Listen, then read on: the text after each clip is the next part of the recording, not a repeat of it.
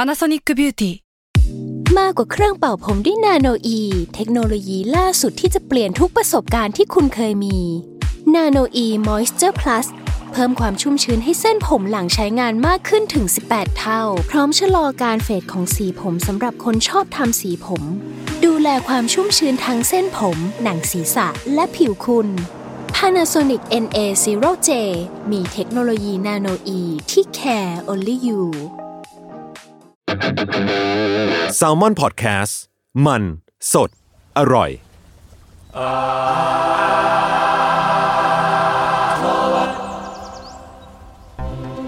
ครับสวัสดีครับ ขอต้อนรับสู่รายการอัธวัตครับผม เรื่องศิลปะน่าสนใจครับ จนเราไม่อยากอยู่คนเดียวครับ รายการที่มาเรื่องศิลปะครับ ในหลากหลายแง่มุมครับผม ตามความเอาในใจของผม 3 คนครับโอ้ผมครับ จนจากสมาร์ทแคท ครับก็สมอลลับครับ ในสมอนเฮาครับ ครับ วันนี้เราก็อยู่กันแบบอุ่นหนาฟ้าข้างใช่ไหมครับ เราน่าจะมีแขกเยอะที่สุดเท่าที่เราเคยมีแล้วป่ะสามคน คิดว่าใช่ เออ น่าจะเป็นแขกเยอะที่สุดในรายการเรารอบนี้ ะซึ่งอ่ะผมจะให้พี่เม้งแนะนำตัวพวกเขาสัหน่อย โอเคครับ อันนี้เป็นตอนผม แล้ว อ่า ผมก็รู้สึกว่ามีโปรเจกต์ที่น่าสนใจอยู่แบบที่ผมรู้สึกว่าสนใจแล้วก็จริง ๆ ที่มาสัมภาษณ์วันนี้ก็เป็นกลุ่มเพื่อนที่ผมรู้จักกันมาสักพักแล้วเหมือนกันอะไรเงี้ยแต่รู้สึกว่าเราซีเล็กกลุ่มนี้มา เพราะว่าเราเห็น คือไม่ใช่แค่ตัวโปรเจกต์ล่าสุดที่เราจะโฟกัสในวันนี้ แต่ผมรู้สึกว่ามันเป็นทุกคนดูมีพอร์ตที่น่าสนใจมาก่อนหน้านี้ด้วยอะไรเงี้ยแล้วก็อาจจะมาชวนคุยกันว่าอะไรยังไงเนาะโอเคครับ ให้ทุกคนแนะนำตัวหน่อยครับ ในฐานะเดี่ยวและกลุ่มก็ได้ เอ่อสวัสดีครับ ชื่อจำครับอนัทธนาพรละพีเป็นอ่าศิลปินแล้วเป็นครีเอทีฟดีเลกเตอร์นะครับ แล้วก็เป็นส่วนหนึ่งของคอลเลกทีฟชื่อจากที่มาในวันนี้ด้วยครับ ครับ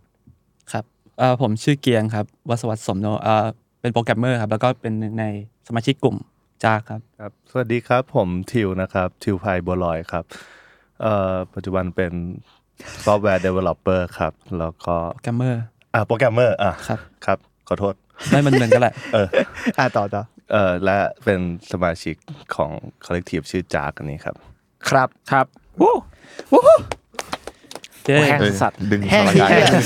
ตบมือพวกมึงก็อย่าเก่งดิโอ้โหแม่งอะไรวะ โอเค โอ โอ เค เค ครับโอเคครับ โอเค ก็ First time First time เราเรารู้สึกว่าเอออ่ะเราอยากให้แบบพูดคุยกันนิดนึงว่าจริง ๆ แล้วจากมันคือ การรวมกลุ่ม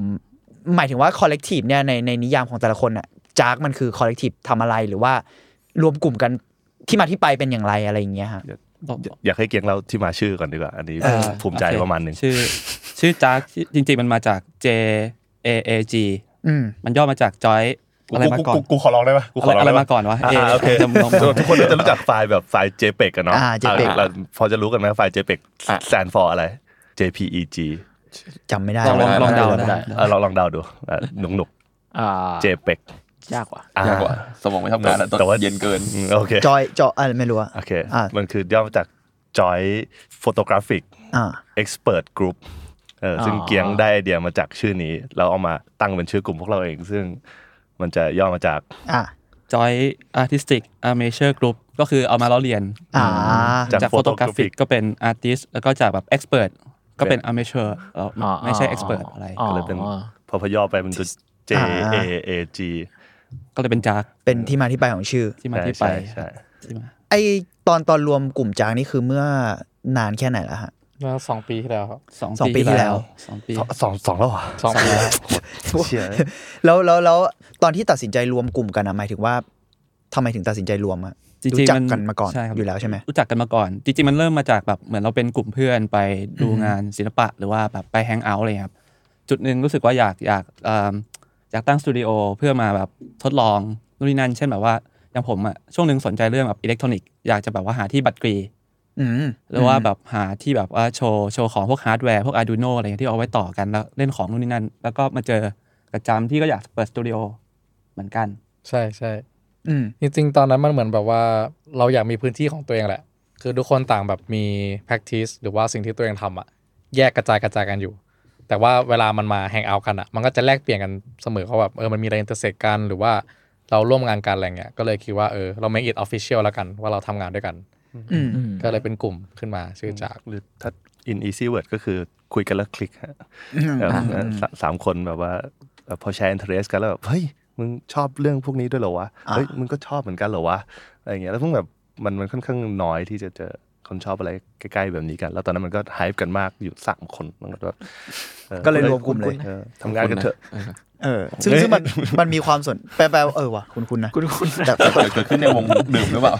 น่าจะน่าจะใช่นะ ก็ผ่านกระบวนการนั้นมาเหมือนกัน โอเค โอเคนะครับเหมือนกันแหละ ผมว่าท่าปกตินะ ซึ่งซึ่งแปลว่าเราเราสนใจที่ว่าความสนใจของแต่ละคนโอเค อย่างที่ทิวบอกว่ามันมีความสนใจบางอย่างร่วมกันเนอะสามคนแต่ว่าแต่ละคนก็เหมือนมาจากคนละด้านกันเหมือนกันไหมอย่างเช่นแบบอ่ะตอนแรกเอออย่างอย่างเกียงก็จะเป็นสายแบบเทคประมาณนึงจำก็อาจจะเป็นฝั่งวิชวลปะอันนี้อันนี้พูดถึงตอนแรกก่อนจะ อืมครับ รวม ทิวก็คล้ายๆกันก็เป็นฝั่งแบบวิชวลอะไรเงี้ยเออเราอยากรู้ว่าแล้วไอตอนแชร์กันอะเพราะเรารู้สึกว่ามันเกี่ยวข้องกับงานที่จะพูดในวันนี้ด้วยเนอะการแชร์กันเนี้ยมัน จุดไหนที่เรารู้สึกว่าเราอยากตัดสินใจแลกเปลี่ยนสิ่งที่มันดูไม่ไม่ได้เป็นเป็นสิ่งเดียวกันอะหมายถึงว่าดูเป็นคนละศาสตร์กันอะ อ๋อโอเค ก็เดี๋ยวเราแชร์ก่อนแล้วกัน ก็คือว่าคือทุกคนมันมีแบ็กกราวแบบมันไม่เหมือนกันเลยอะตอนแรกสุดอะนะ อืมอืม ก็คือเกียงเป็นคนที่แบบเออเบสมาจากเป็นโปรแกรมเมอร์ แต่ว่ารู้สึกว่ามาเจอเหมือนมาเจอฟิลใหม่ฟิลแบบงานพวกคอนเซปชวลอาร์หรือคอนเทมพอร a r ีอาร์อะไรบางอย่างที่เขาแบบแอพพลายเอาเอ่อตอสของเทคมาใช้ อืม ก็คือมันเลยเป็นจุดที่ลิงก์กัน เพราะว่าอย่างเรากับทิวก็อินทำศิลปะอยู่แล้ว อ่าฮะ แล้วก็เหมือนพอมาเจอเกียงเกมมันก็ยิ่งแบบแชร์ไอจากเบสของมันอะ อืม ที่มันแบบเอ้ยมันมีคนเอานี่นี่มาทำอย่างนี้มีคนทำแอป แล้วก็มาทำงานแบบนี้หรืออะไรเงี้ย อืม แล้วมันก็ยิ่งเหมือน expand ไอความเข้าใจของเราออกไปอีก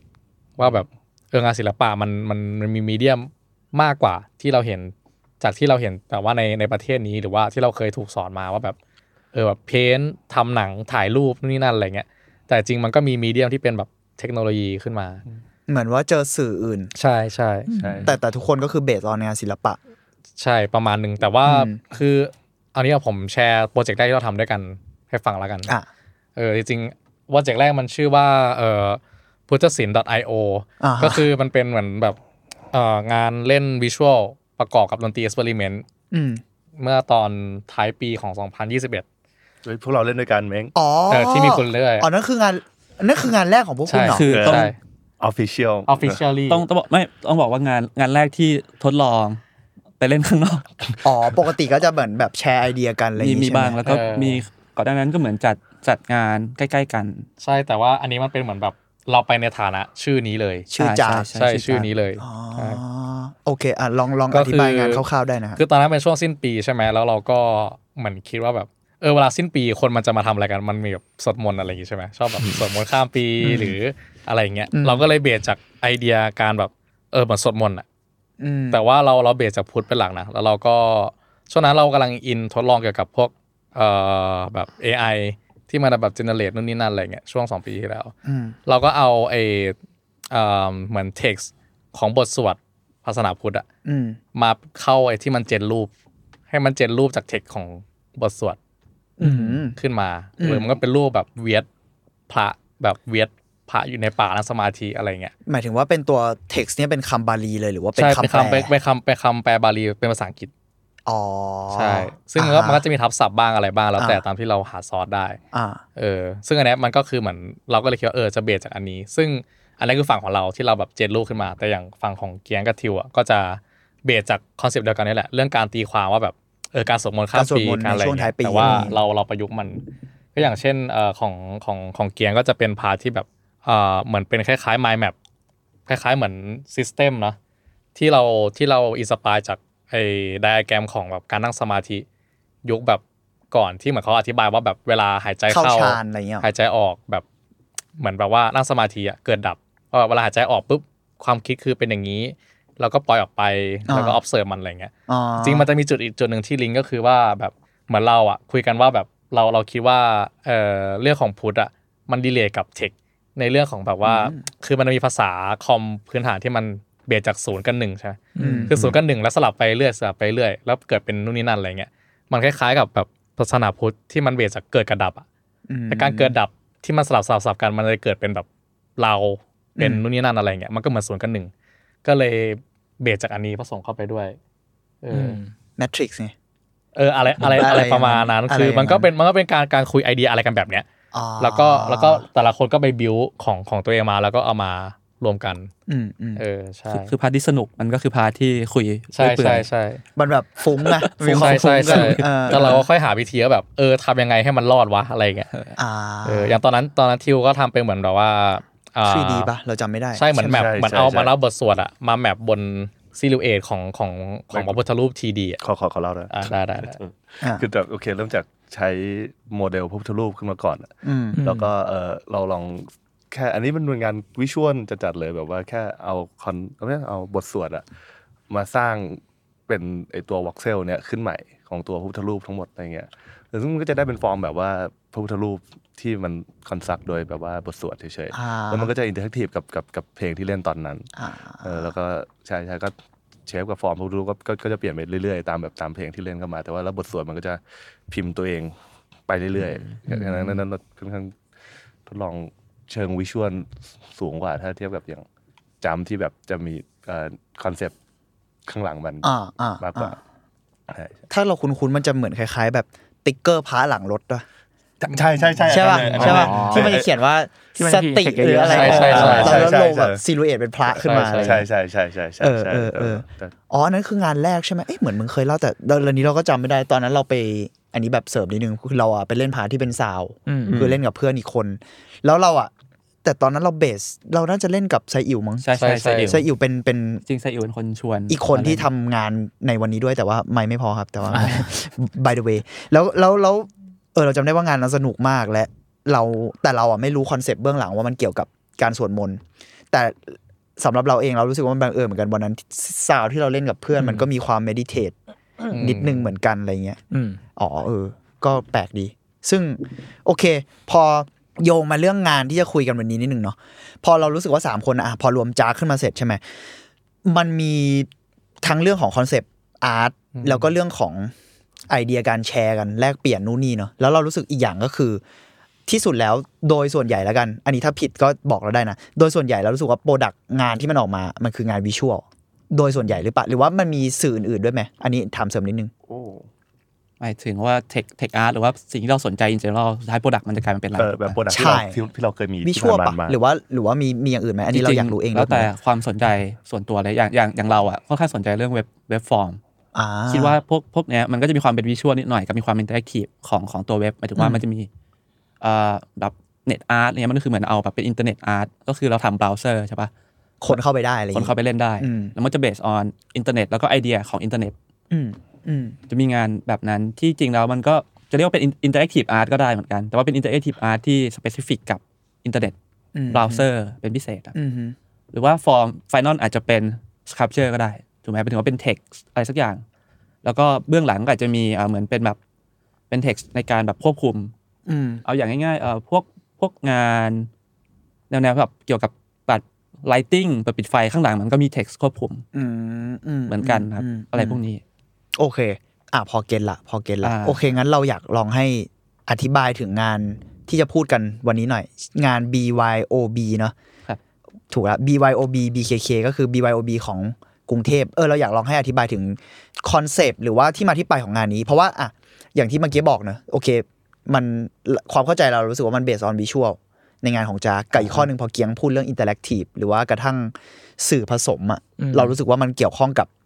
ตัว BYOB ด้วยอ่ะอยากให้ลองสามคนหรือใครก็ได้อธิบายเกี่ยวกับตัว BYOB หน่อยครับ ว่าโปรเจกต์นี้มันคืออะไร หรือที่มาที่ไปมันคือยังไงบ้างอะไรอย่างนี้ คือจริงอ่ะผมอ่ะสนใจอะไรที่มันเป็นคอนเซปต์เกี่ยวกับแบบพวก open source หรือว่า open platform อยู่แล้ว อืม คือจริง BYOB อ่ะมันตั้งต้นมา เอออธิบาย Open Platform นิดนึงได้นะ อ่ะได้ครับหมายถึงว่าอย่างอย่างโปรแกรมเมอร์อย่างเงี้ยมันจะชอบ อ่ามี มีของที่เรียกว่า open source ก็คือ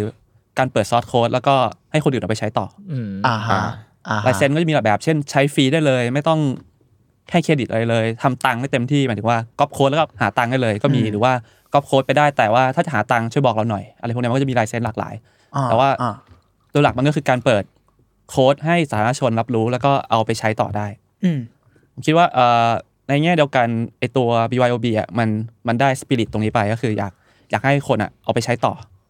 แล้วก็เอาไปเปิดที่ไหนก็ได้หมายถึงว่าผมอาจจะจัด BYOB BKK วันนี้ แต่ถ้าคุณอยากจัด BYOB BKK สองสามหรือว่าอาจจะที่ที่อื่นอะไรอย่างเงี้ยครับ ก็คิดว่าทำได้เลย ก็ก็คือจะบอกว่า BYOB มันก็เป็นแบบว่า Open แบบนั้นอยู่แล้วเหมือนกันถูกไหมเพราะว่าพวกเราก็ไม่ใช่ กลุ่มแรกในโลกอะเนาะใช่ไหมที่จัดมันขึ้นมา อืม เออ แล้วทีนี้เนี่ยมันก็เหมือนกับว่าเอ่อไอแกม UIOB อ่ะจริง ๆ ถ้าพูดโดยรวมก็คือมันคือการเชิญชวนให้คนเอาโปรเจคเตอร์มายิงเล่นในพื้นที่พื้นที่หนึ่ง อืม อืม มันย่อมาจากอะไรนะ อันนี้ อ่ะครับ เสริมนิดนึง มันย่อมาจาก bring your own beamer อ่า แต่คำว่า beamer จริงๆมันคือโปรเจคเตอร์แต่รู้สึกว่ามัน ได้ได้ได้มากกว่านั้นอะไรก็ได้ใช่ปะที่เป็นยิงออกมา ที่เป็น แสง การยิงแสงอะไรอย่างงี้ป่ะ ม่เราเข้าใจว่ามันยูโรเปียนเทอมมั้งของข อ๋ อ อง เหรอ ของคำว่าโปรเจคเตอร์อันนี้เราไม่แน่ใจขนาดนั้นนะ เพราะว่าโอเคเขาเคยทำงานกับชาวต่างชาติ แล้วก็ถามว่าโอเคเขาจะได้บีเมอร์แบบไหนแล้วก็แบบเอ้ยพูดถึงอะไรเนี่ยอะไรคือบีเมอร์แล้วเขาก็อ๋อเขาหมายถึงโปรเจคเตอร์นะเราอ๋อเหรอก็เรียกว่าบีเมอร์ได้เหมือนกัน อ่าฮะ เหรอเหรออะไรเงี้ยมันก็ใช่แต่ว่า โอเค หรือว่ามันพาโรดี้เพลงของ System of a Down วะ จริงๆ B- BYOB ถ้าเกิดเสริมบริบทมัน bring your own boost เท่าที่เราเข้าใจ ยู มัน โอน คือ เบียร์อะไรเงี้ย ใช่ บิงโยโอ b o m b s อะไรอย่างเงี้ยมันจะ มัน มีอะไร มัน แบบ คือเอาเหล้ามาเองเว้ย อ่า เวลาปาร์ตี้แจ้งว่า BYOB มันคือแบบ อ๋ออ๋อ bring your own boost อะหรือ bring your own beer ซึ่งซึ่งอันนี้มันน่าจะเราเข้าใจว่ามันน่าจะล้อกับเทอมนี้นะ คิดว่าใช่ เป็นไปได้ ออ เป็นไปได้ โอเคต่อครับมัน ครับ แล้วยังไงนะ มันคือการให้คนเอาเหมือนโปรเจคเตอร์มา มาร่วมกันฉายงานฉายอะไรก็ได้ อ่าฮะ แล้วก็มีแค่แค่มีคน organize แค่มีสถานที่กับมีคนคน organize เพราะว่าสปิริตของมันก็คือมันจากแรกที่มันจัดง่ายๆถูกๆ วันเดียวแล้วก็แยกย้ายสนุกสนุก สิ่งนี้มันมีที่มาจากอะไรนะ หมายถึงว่า ออ จาก ริจิน ไหะ แรมคืออะไร เออ ต้นกำเนิดแรกมันอะพอรู้ไหมนะ หมายถึงว่าก่อน BYOB ไม่ ของ เป็น กรุง งาน เทพ งานเนี้ยมันเกิดขึ้นครั้งแรกที่ไหน เออ อะไร งาน เงี้ย BYOB โอเค คือมันเกิดขึ้นครั้งแรกในโลกเลยเนาะ แบบว่า 2010 เลย เบอร์ลินใช่ไหม เบอร์ลิน เบอร์ลิน อ่ ลา เบอร์ลิน ลาฟาเอล นามสกุลอะไรนะ ไม่ใช่นาดาว เออใช่ใช่ใช่ ตายแล้วบ้าแล้วสับสน เออ เข้า ใช่ ไปให ก็ ญ่ ชื่อราฟาเอลก็จัดงานนี้ขึ้นมา ครับ ครั้งแรก ซึ่งก็เราก็เข้าใจว่าขอบเขตของตัวงานก็น่าจะไม่ต่างกับที่เราจะทำกันตอนนี้เท่าไหร่ก็คืออสำหรับคนทำภาพเคลื่อนไหว ใครอยากจะเอามาเอามาแบ่งปันกันอะไรเงี้ยหรือเอามาอวดมาให้ดูกันอะไรเงี้ยก็เอามาที่นี่คนจะได้รู้จักกันมัน เราไม่แน่ใจว่า point เขาคือการ build community connect people หรืออะไรขนาดนั้นหรือเปล่า แต่ว่าถ้า track back ไปมากกว่านั้นสักหน่อยหนึ่งอะไรเงี้ยมันจะมีสิ่งที่เดือดกว่า BYOB ที่เกิดขึ้นที่อื่นมาเขาเรียกว่า demo scene ซึ่งซึ่งอันนี้แบบไอเดียค่อนข้างคล้ายกัน แต่ว่าของที่เอามามันโหดกว่า ลองนึกยุคที่ยังไม่มีแล็ปท็อปอะแต่ไม่ได้แปลว่ามันจะไม่มีคอมพิวเตอร์กีกเนาะ อ่า แล้วแบบถ้าแล้วถ้ามันอยากแบ่งปันกันนะแบบว่าเฮ้ยกูทำอันนี้มาอะไรเงี้ย อ่ามั มันมันทำยังไงมันมันแทบจะเป็นไปไม่ได้เลยเนาะแต่ว่าเขาก็ยังทำกันไว้ยเขายกคอมกันมาจากบ้าน แบบ CPU ซึ่ง อะ เป็น นะ ใหญ่ๆ ใหญ่ๆ ปี90 ยก โอ้โห ซีอูแล้วคนแบบว่าเต็มถ้าเสิร์ชคำว่าเดโมซีนอะไรเงี้ยมันก็จะเห็น อ่า ภาพเยอะใช่ใช่ซึ่งอันนั้นก็กูเอาคอมไปโมมาอย่างนี้ว่ะแล้วมันสามารถทำอย่างนี้ทำอย่างนี้ได้อะไรอย่างเงี้ยเออเพราะว่าคนชอบแงะของมันก็มีมานานแล้วอะเนอะแล้วก็ ยุคนั้นก็เป็นคนแงะคอมพิวเตอร์นั่นแหละแล้วก็แบบทั้งระดับฮาร์ดแวร์และระดับซอฟต์แวร์อะไรเงี้ยแล้วก็สร้างแล้วก็แบบเอ้ยกูทำนี่มาแล้วมันมันไม่มีเวทีด้วยซ้ำมันไม่สามารถโปรเจคชันพรีเซนเทชันได้ด้วยซ้ำนึกออกไหม เออแล้วแล้วในระดับ BYOB นี่คือมันย่อยลงมากว่ามากก็คือเหลือแค่ภาพเคลื่อนไหวละเออแล้วก็คำว่า beamer พอพูดคำว่า bring your own beamer เราคิดว่าสำหรับพวกเขาตอนนั้นมันเก็ตภาพเดียวกันหมดเลยคือแบบเอ้ยเอาโปรเจคเตอร์มาเองเลยอะไรเงี้ยเพื่อเพื่อที่จะเพื่อที่จะทำอะไรโปรเจคเตอร์เพื่อฉายภาพเคลื่อนไหวอยู่แล้วเนาะเออก็ใช่เราจะมาอวดภาพเคลื่อนไหวที่แต่ละคนทำกันมากันมา งั้นแปลว่า อะไร ตัว อะ งานถ้าเกิดว่าอันนี้เราพูดในความเข้าใจเรามันคือการให้คนเอาภาพเคลื่อนไหวมา มาโชว์ แชร์กัน โชว์ ใช่ อะไรอย่างงี้ใช่ไหม ใช่ แต่มันก็จะมีความมันอ่า BYOB มันจะมีความมันตรงที่ พอมันเอาโปรเจคเตอร์มาหลายตัว แล้วมันยิงเข้ากับกำแพงของแกลเลอรี่หรือว่า ไม่ใช่แกลเลอรี่ Space อะไรก็ตาม Space อะไรก็ตาม แล้วมันมันดูมั่วไปหมดแล้วมันดูมันอะ ม พอพร้อมกันสมมติว่าคิดภาพแบบทั้งห้องมีโปรเจคเตอร์สามสี่สิบตัวแล้วยิงอ่ะ อ่า อ๋อ อ่า มันก็ อ่า สร้าน งใจมัก็เนี่ย มันจะ แหละ สะใจ อยู่ ใช่ อยู่ในสเปซเดียวกัน ถูกแล้วมันสะใจมากผม อ่า ว่า อ่าโอเค งั้นเมื่อกี้พอเราพูดถึงอ่าตัว Open Source หรือพูดถึงความสนใจของแต่ละคนนะคือพอเราพูดเรื่องคำว่าภาพเคลื่อนไหวอ่ะอันนี้จุนกับต้นกล้ารถามเสริมอะไรได้นะ พอเราพูดเรื่องภาพเคลื่อนไหว เรารู้สึกว่าส่วนมากคนมันก็นักมักนึกถึงแบบหนัง หรือว่าอ่ะวิชวลตามคอนเสิร์ตหรือวิชวลอะไรที่มันเป็นภาพในความจำเราอะเนอะทีนี้เราเลยอยากรู้ว่าเออแต่ละคนอะดูมีได้รับประสบการณ์เจองานแบบอื่นๆมาด้วย อย่างเช่นเมื่อกี้เกียงก็พูดเรื่องไฟที่มันใช้ text ไปทริกเกอร์หรือไปอะไรก็ตามแต่เนอะเราเลยอยากเราเลยสนใจว่าทั้งในตัวงาน BYOB เอง หรือว่าจากประสบการณ์ส่วนตัวของแต่ละคนก็ได้เนอะว่าไอความเป็นไปได้ของสิ่งที่เรียกว่างานภาพเคลื่อนไหวเนี่ย มันมีอย่างอื่นอะไรอีกบ้าง มันมีเคสอื่นอีกไหม เออ อะไรอย่างเงี้ยลองยกตัวอย่างกันได้ประมาณนั้น ได้เดี๋ยวเราแชร์กันก็ได้ ก็จริง ส่วนตัวเราอะเราเราจบหนังมา อืม ก็คือก็เห็นแต่หนังอะแบบ อืม มาตลอดเลยแบบว่าดูหนังโรงดูหนังสั้นเอ่อหรือว่าแบบไปงานฉายหนังมันก็แบบมันก็เป็นสภาพอย่างเงี้ยก็คือโปรเจคเตอร์แล้วมันก็ฉายไอจอเดียวอันเนี้ยแล้วไอ้จอนั้นก็คือสิ่งที่ทุกคนอะโฟกัสเข้าไป อืม แต่ว่าพอเริ่มไปดูงานอื่นๆ แบบงานศิลปะอะไรเงี้ย มันก็มีการใช้มีเดียมตัวเนี้ย หรือภาพเคลื่อนไหวเนี่ย แบบหลากหลายมากขึ้น เออแบบบางทีมันบางทีมันเป็นแค่ฟุตเทจอะไรก็ไม่รู้ ก็ก็ใช่แล้วก็เป็นภาพเคลื่อนไหวแล้ว อืม หรือจริง ๆ มีคนเคยตั้งคำถามเกี่ยวกับแบบความเป็นภาพเคลื่อนไหวแบบยี่สิบ20 กว่าปีสาสิปีที่แล้วอะไรเงี้ยเช่นแบบว่า พวกพวกคลิปวิดีโอแบบที่ถ่ายรูปตัวเองวันละหนึ่งครั้งอะแล้วมาเรียงกันสิบปี อ่า แล้วภาพนิ่งอันนั้นมันคือเป็นภาพเคลื่อนไหวปะอะไรเงี้ย คือมันก็ อ่าฮะ มันก็มันก็เป็นแล้ว มันก็เป็นแหละอืม เพราะว่าเพราะมันคือการที่เอาภาพนิ่งมาตอนใช่ไหมล่ะเออว่าะฉะนั้นคืออะไรก็ได้ที่มันขยับอะมันก็ถือว่าเป็นทั้งหมดเลย เออสำหรับเรา แปลว่ามัน always demand เอ่อเวลาถูกไหม ใช่ มัน always แบบว่ามี duration อ๋อ มันคือ แต่แต่จริงๆก็ไม่เสมอไปถ้าเป็นไฟล์จิฟก็คือ duration มันไม่ไอเนี่ย มันมี มันก็มี มันมี อ่ะมันก็มีแต่แค่ว่า จุก มันไม่ ด้วหย ยุด เรียกว่ามันไม่ได้แบบรูปเดียวสติลอยู่กับที่ อ่าฮะอ่าฮะอ๋อแปลว่า โอเค แต่นิยามนี้มันก็ต้องถกเถียงกันนะ ใช่ใช่ พูดยากอ๋อแต่แต่โอเคในความเข้าใจจำก็คืออะไรก็ อาจจะเป็นอะไรก็ตามที่ใช้ใช้ระยะเวลาอะไรอย่าง ใช่ เงี้ย ใช่ แต่ถ้าจำพูดแบบเนี้ยมีคนเอางานภาพนิ่งมาเปิดอะก็ไม่ติด ไม่ มัน ติด ก็ถือว่าเป็นภาพเคลื่อนไหวได้ ใช่ ไม่ม อาจจะไม่เป็นแต่ว่า ก็ก็ดูเอามาเล่นได้ คือมันมันก็ เอามาฉายได้ คือถ้าในนิยามของคำว่าภาพเคลื่อนไหวจริง ๆอ่ะเรารู้สึกว่าแบบมันมันจำเป็นต้องมีอะไรขยับอะ อ่า อ่า เรชั่นมีเวลา แหมก็ด้วยคำอ่ะเนาะ คือต่อต่อ ภาพ ต่อให้ว่ามัน เคลื่ เป็ อนไหว ต่อให้มันเป็นภาพนิ่งใช่ปะแต่ว่าแม่งมีเวลาชั่วโมงหนึ่งก็ยังไม่รู้สึกว่ามันเป็นภาพเคลื่อนไหวนะเว้ย อ่า ถ้าภาพแล้วมันไม่ขยับเลย อ๋ อะ อเออ มันก็ต้องเคลื่อนไหว ข่าว อะ ข่าวมัน เนอะ จะเป็นภาพเคลื่อนไหวได้อะไรเงี้ย อ่าฮะ เอออา ฮะ มันก็ต้องมีอะไรที่แบบ เราเราจริงๆเราชอบคำหนึ่งนะคำว่าแอนิเมต อ่า คือคำว่าแอนิเมตมันแปลว่าแบบไลฟ์บิคือมันเหมือนมันแปลว่ามันแปลว่ามีชีวิตด้วย อ่าเคลื่อนเคลื่อนไหวแล้วแปลว่ามีชีวิต มี ได้ ชี ใน วิต ตัว ใช่ ก็คือเรารู้สึกว่าเออ อันเนี้ยมันคือมันคืออาจจะเป็นนิยามของ อนิเมะ ของเออ เอ ใช่ อเออ อืมอืม แต่ อืม เอ้ยอันอันนี้แบบสนใจอันนี้อาจจะหลุดแทร็กไปหน่อยแต่ว่า อืม อันเมื่อกี้ consider a film บอกว่าภาพนิ่งหนึ่งชั่วโมง มันเคยมีคนทำสิ่งเห คอน ล่า ซี นี้ เดอร์ นะ อัฟฟีไหมกูว่าคอนซีเดอร์ ก็พวกคลาสสิกมันทำหมดแล้วไง แบบว่า ภาพนิ่งมาแช่ ลาลาเจเต้อะไรเงี้ยที่มันเป็นภาพนิ่งอย่างเดียว หรือแบบว่าพวกเอ่ออะไรนะ มันชื่ออะไรนะ อะไรเลเลสักอย่างที่มันจะแบบว่าเป็นแค่ภาพเดียวเลย แล้วมันค่อยๆซูมเอาแบบ อ่า หมายถึงซูมซูมแบบซูมเข้าไปช้าๆมากๆอะ หนังทดลองเรื่องหนึ่ง เอ้ยมันชื่อเวฟเวฟเลงเวฟเลง ของ นั่นแหละเออสักคน จำชื่อไม่ได้จำชื่อไม่ได้ นั่นแหละอันนั้นอันนั้นก็เป็นภาพนิ่งเว้ยแต่แค่ว่ามันถูกเอามาทำให้ขยับ อืมนิยามมันก็กว้างมาก ขอ อะ ขอ นะ ขอขอแชร์บ้าง อ่ะ พิ่ง แชร์เลยครับ พิ่งเจอมาเมื่อวานเลยแบบว่า ไปห้องเพื่อนแล้วเคยได้ยินเครื่องชื่อออเซโลสโคปไหม ที่มันหมุนๆวะ อ่าไม่ใช่ ลองลองลอง ออสเซโลสโคป แต่ว่าสิ่งที่มันเกิดขึ้นคือแบบมันมันมีจอของเครื่องนี้อยู่ แล้วเราเข้าใจว่ามันรับคลื่น อ๋อ เข้าไป ที่มันเป็นขึ้นเสียงปะ ใช่ใช่ใช่ ขึ้นไฟฟ้าแล้วกัน ใช่ใช่ อ่าขึ้นไฟฟ้า ขึ้นขึ้นไฟฟ้า ออสซิลโลสโคป ใช่ใช่ใช่ อ๋อ อ๋อโอเค เป็นเหมือนตัวกราฟ ใช่ใช่ ซึ่งมันแบบว่าก็ again มีกีกที่แบบว่า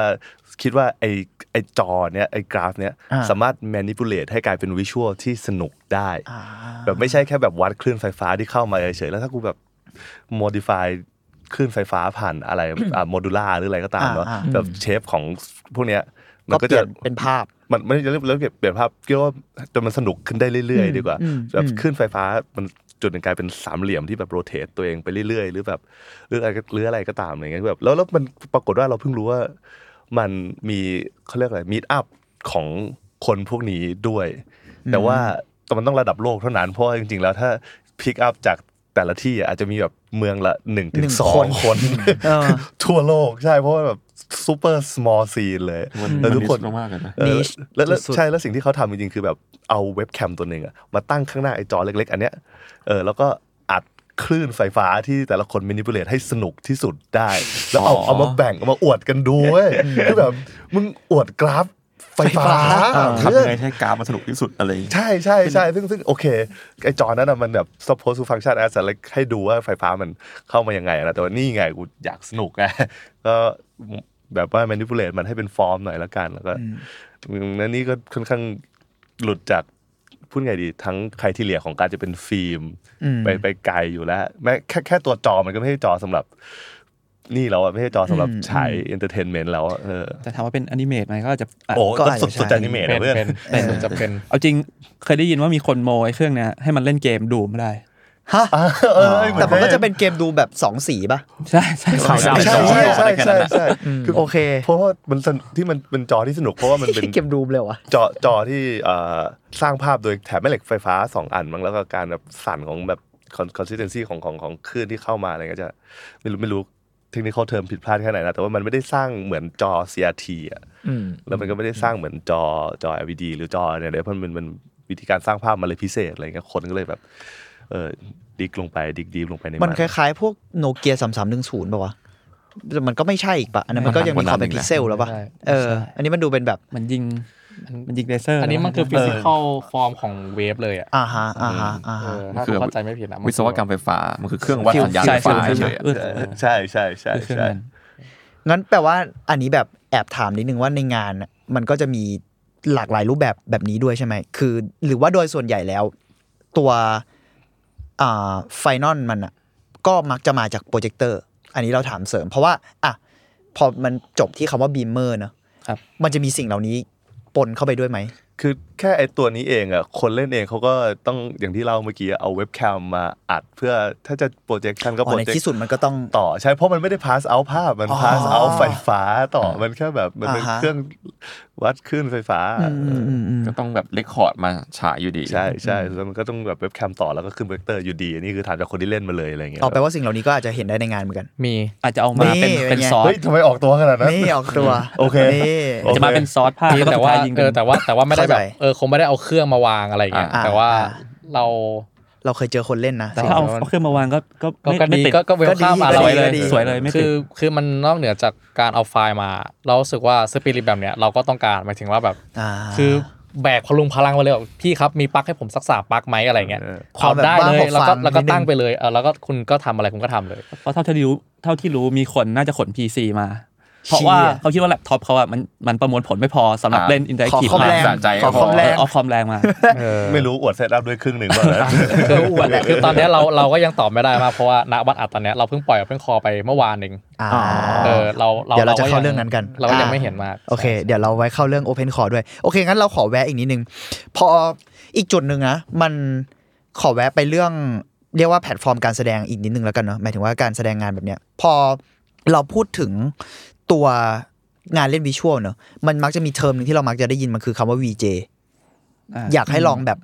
สามคนลองอธิบาย ตามความเข้าใจตัวเองก็ได้นะว่ามันคืออะไรหรือว่าไอสิ่งเหล่านี้จะปรากฏใน BYOB ด้วยไหมหรืออะไรยังไง จริง ๆ จริง ๆ มันเป็นคออะไรแหละครับ ถ้าถามคำว่า VJ คือคือเรา เราไม่รู้จักคำนี้เลย แบบเพิ่งมารู้จักคำนี้ปีที่แล้ว อืม ทั้งที่คำนี้มันคอมมอนเทอมมากสำหรับแบบประเทศอื่นๆอะไรเงี้ย คือคือเราเราจะชินกับคำว่าดีเจใช่ไหม อืม คือพูดคำว่าดีเจปุ๊บทุกคนแบบเก็ตเก็ตเลยว่าภาพมันเป็นยังไง อ่า เราจะเจอคนนี้ตอนไหน อะไรอย่างเงี้ย อืมอืม คือแบบมันคือดิสจ็อกกี้ใช่ไหม แต่ว่า VJ ก็คือวิชวลจ็อกกี้ อืมฮึ อืม มันก็คือเราทำเหมือนกับคนที่เป็นดีเจเลย แต่ว่ามีเดียมของเราคือภาพ อืม อืม เออ ก็คือเราเราจะเป็นคนจัดเรียงแล้วก็เล่นภาพให้กับผู้ชมดู เออ ซึ่งอย่างในกรณีที่มันจะนึกออกง่ายๆก็คืออ่ะในคลับ ในคอนเสิร์ต หรือแม้กระทั่งการแสดงละครเวที อืม ที่ที่ที่ต้องมีการควบคุม projection ของภาพ ก็คือเรียกว่าเป็น VJ ได้ อืม ครับ ใช่ ขอขอขอแทรกนิดนึง คือถ้าอย่างพอคิดถึงอย่างคอนเสิร์ตอะไรเงี้ย VJ แบบคำซัชติงเมื่อไม่นานมานี้เพราะว่าหรือเปล่า เพราะว่าเมื่อก่อนอ่ะมันจะเป็นแบบเรื่องถ้าเป็นเวทีจะเป็นไลท์ไลท์ดีไซน์ซะมากกว่า เพราะว่ามันไม่มีใครสามารถ afford จอใหญ่ ๆ ข้างหลังเวทีคอนเสิร์ตได้จนมาถึงแบบยุคสมัยใหม่แบบ LED ใช่ใช่อะไรพวกนั้น การมาถึง แบบ ของ เออ LED ใช่ซึ่งซึ่ง VJ ก็ค่อนข้างเป็นหน้าที่ที่ solid ขึ้นมาเรื่อยๆ ในในยุคหลังนี้มากกว่าถ้าเทียบกับยุคก่อนหน้านี้หรือเปล่า เออแบบว่าการที่แบบเพราะว่าถ้าถ้าถ้าถ้าพูดถึง VJ ในสักปี 90 แล้วกันอะเราเราเราก็ จะนึกออกเป็น Channel V ใช่ใช่ไหมล่ะ มันจะ ใช่ไหม เป็น VJ มันมันจะไปทาง คอ นั้น ล่าไป มีเจ อะไร จ๋า ไปว่า VJ จ๋า วีเจวุ้นเส้นอะไรอย่างเงี้ย อ่า แต่เข้าใจ เออ ว่ายุคยุคนั้นก็มีในคลับที่ที่เป็นวีเจที่ ที่ มัน เล่น พูเล วิชวลแล้วตั้งแต่ตอนนั้น ช่วงแล้วเพราะว่า ก็อาจจะมี CRT หลายอันมาต่อกันได้ อ่า ซีอาร์ทีนี่มันคืออะไรนะ จอ มัน จอจอแก้ว จอแก้ว อ๋อจอแก้วอ๋อ ถูกไหมถ้าสมมติเอาเอาทีวีมาต่อกันหรือทำอะไรแบบนั้นเนี่ย จริง ๆ มันแค่เหมือนมานิ u ูเล e สัญญาณไฟฟ้า อ่าฮะ เราอาจจะเปลี่ยนภาพไฟฟ้าเปลี่ยนไปเปลี่ยนมาก็ได้ เป็นแบบจอซ่า จออะไรก็ว่าไป อันนี้ ใช่ คุณหมายถึงอะไรไฮด้าซินน่ะนะ หมายถึงว่าอันนั่นแหละยุคยุคแรกที่ อืม ที่จะมีการดีเจมันคือการมานิ u ูเล e อาจจะคลื่นเป็นไฟฟ้า ขึ้นไฟฟ้าเสียงเพลงถูกป่ะหรือว่าจะเป็นแบบ อืม อันนี้ก็คือกับมานิ u ูเล e ภาพ อื ไปเลย มโอเค ครับ โอเค อาจจะด้วยการแบบสลับไปสลับมาของตัววิดีโอ หรือว่าแบบใส่เอฟเฟกต์ให้มันหมุนหรือว่าแบบให้มันดูลอยๆอะไรเงี้ย ก็จะมีความอนาล็อกกว่าอยู่ก่อนอย่างเงี้ย เออยุคก่อนมันน่าจะมีความอนาล็อก แต่ว่าในที่สุดแล้วมันก็คือเมนเมนไอเดียของมันก็คือการจัดเรียงภาพ มันคือจอกวิชวล เออวิชวล ใช่ จ็อกกี้เนาะ ใช่ใช่ใช่ อ๋ออ๋ออ๋อ ใช่ เรียงมานิพูเลต ใช่ การ อืมอืมโอเค เมื่อกี้เราเราแวะไปอีกคำถาม อาจจะจัดเรียงใหม่นะ อันนี้แอบบอกไว้ก่อนคือเหมือนพอเมื่อกี้เราแวะไปเรื่อง Open Call เนอะ Open Call มันคือการเปิดรับงานเพราะเมื่อกี้เห็นจำแอบพูดออกมานิดนึงละ คืองานครั้งนี้เล่นที่ Bangkok City City Gallery นะครับ อันนี้แจ้งไว้ก่อน แล้วก็ตอนที่เทปนี้ออนเราไม่แน่ใจว่าตัวการเปิดรับงานจะจบ ยัง ห ไม่ รือยั ห ง มดยัง น่าจะยังไม่หมดเนาะ ยัง เออ ทุกคนใครสนใจก็ไปติดตามรายละเอียดได้เดี๋ยวตอนท้ายเราจะพูดย้ำอีกรอบ เอ่อโอเพนคอลคือการเปิดรับงานโดยสาธารณะเลย ที่เกียงบอกว่าแพลตฟอร์ม BYOB มันคล้ายกับ Open Source เนอะก็คือเปิดรับงานใครก็ได้เข้ามา ไม่ใช่ว่า พวกคุณเอ่อเลือกกันมาแต่แรกแล้ว แล้วก็ล็อกไว้ อ่า เราเลยอยากถามว่าไอสิ่งเนี้ยทำไมถึงตัดสินใจ Open Call หรือว่ามันมาพร้อมกับสปิริตของงาน BYOB อยู่แล้วหรือยังไง อืมให้เกียงตอบแล้ว คิดว่าส่วนตัวมันมันมากับสปิริตอันนั้นอยู่แล้วคือเรา คือถ้าถามว่ามันมีเอ่ออ่า BYOB ที่มันล็อกไหม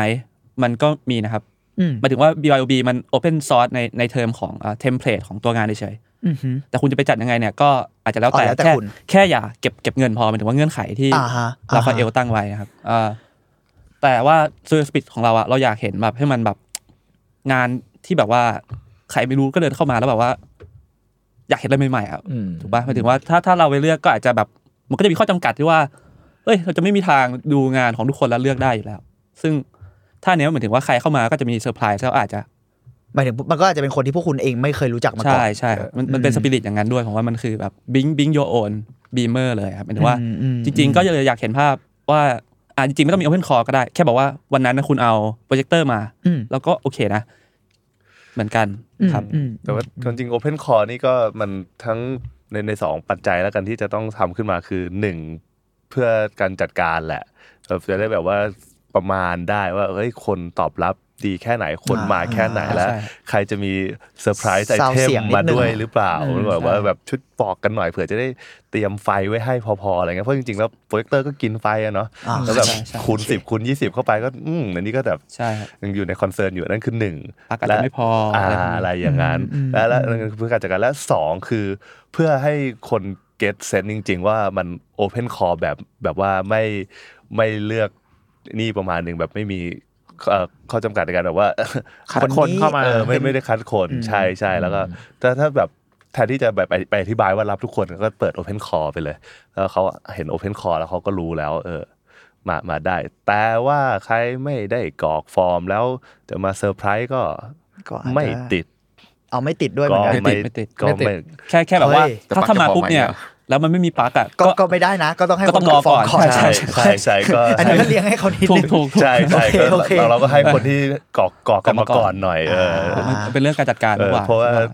ใช่มาแบบเซอร์ไพรส์เราก็ต้องรับมือแบบเซอร์ไพรส์เหมือนกันเอออโอเคครับโทษทีปักไม่พอแต่รอหน่อย รอหน่อยอะไรเงี้ยต่อต่อไปหน่อยครับอะไรเงี้ย อืม ซึ่งซึ่งไอโอเปนคอร์เนี้ยคือ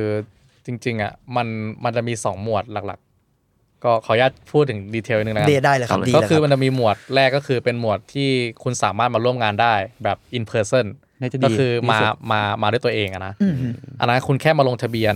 แล้วก็เออลงช่วงเวลาที่คุณจะมาเล่น อืม แค่นั้นแล้วเราก็จะสเกจดูไว้ให้ว่าแบบโอเคเอ่อนายคนนี้หรือคุณคนนี้เอ่อช่วงเวลา5้าโมงถึง6กโมงจะเป็นคนนี้นะ แล้วก็จะมีอยู่ในซอสเนี้ยอีก 50 คนไม่รู้ 20 คนอะไรอย่างเงี้ยแล้วก็เล่นได้เลย ไม่ต้องไม่ต้องแบบว่าโชว์ให้ดูก่อนว่าจะเปิดอะไร อ๋อ คือเราแบบว่าแค่ต้องการสิ่งที่คุณมารีจิสเตอร์ว่าตัวคุณอะแล้วก็มาเลยกับอีกแบบหนึ่งก็คือ กรณีที่คุณไม่สามารถมาเข้าร่วมงานด้วยตัวเองได้ เช่นแบบอ่ะอยู่ต่างประเทศต่างจังหวัดอะไรเงี้ยไม่ แต่ สะดวก ยังอยากเข้าร่วม ยังอยากเข้าร่วมอยู่ก็เลยเอ่อเราเปิดเป็นอีก ฟอร์แมตหนึ่งก็คือการฝากไฟล์เข้ามาเป็น moving อ๋อ image อ่ะฝาก เป็น ฉายนี่ MPEG 4อะไรอย่างเงี้ย อ่า แล้วเรา อ่า ก็ฉายให้เลย แต่ว่าเราจะขออนุญาตอ่า จั จั ด ด กา การร เวลา ตัว ให้ นี้เอง อืม ว่าแบบว่าอยู่ตำแหน่งไหนเล่นกี่โมงอะไรเงี้ยครับ อืมอืม แปลว่าที่ที่คุยกันอันนี้ถามเสริมนิดนึงว่าตอนที่คุยกันตอนแรกว่าทุกคนมันจะมีความเล่นพร้อมกันหลายตัว ใช่ ด้วยเหมือนกัน ทีนี้ไอคนที่ลงทะเบียนอะไรก็ตามแต่ ก็อาจจะเล่นพร้อมกับอีกคนหนึ่งในเวลาเดียวกันเลยใช่ไหม ใช่ อ่าใช่ ทุกอย่างมันจะ เกิดขึ้น everything everywhere นวล เอาแอดวาน เอา เอาแอดวาน มันจะออกมานัวแบบนั้น มันนัว ใช่ ต้องนัว เออเออเออเออ คือคือเรารู้สึกว่าส่วนหนึ่งของการจัดอันเนี้ยแบบเราเราเห็น potential แหละ ที่เราคุยกันกับเราใน collective แล้วก็คุยกับไซอิวที่เป็นผู้ล้มจัดด้วยคนหนึ่งนะครับ เราเราเรารู้สึกว่าเราเห็นความเป็นไปได้ของซีน ก็คืออ่าเราเราก็เป็นคนชอบไปเที่ยวนะไปเที่ยวดูดีเจดูคอนเสิร์ตอะไรเงี้ย อืม เราก็เห็นว่า เอ้ย โห มันมีคนทำวิชวลอะไรเต็มเลยนี่ แต่ทำไมเราหาดูยากจังอะไรเงี้ย อืม คือถ้าดูคนนี้จะดูได้ที่ไหนหรืออะไรก็ตามเอ่อก็เลยคิดว่า เออ งั้นเราก็สร้างพื้นที่เลยละกัน ให้ให้ทุกคนมันมาได้คอนเน c t กันอะไรอย่างเงี้ย คือเพราะว่าพอพอกระจายถึงความหมายของคำว่าภาพเคลื่อนไหวอะ มันก็ลามไปแบบอย่างที่เราคุยกันก่อนหน้าเนี่ยว่าแบบลามไปฝั่งคนทำหนัง อืม เอ่อคนทำการ์ตูนหรือทีดีหรืออะไรก็ตามเนี่ยมันมันทั้งหมดเลย แต่ว่าคนกลุ่มเนี้ยมันไม่ได้มีที่ที่จะแบบว่าให้มา เจอกัน ให้มาเจอขนาดนั้นเออส่วนหนึ่งอันนี้ก็เป็น objective หนึ่งของการจัด Open Call อืม ที่ว่าเราจะรับทั้งหมด อื เอ ม อที่จริงๆปกติ Open Call อ่ะมันมีฟังก์ชันเอาไว้เพื่อ discovery อะแหละของคนผู้จัดอะ อืม ว่าเรา discover ใคร แล้วเราก็ หาอะไร select ใหม่ๆ แล้วเราก็ อะไรอย่างงี้ select curate เอา อืม แต่เรารู้สึกว่าแบบเอออย่างอย่างอย่างการเป็น BYOB อ่ะเราอยากให้มันเป็นแบบคือทุกคนมาเลย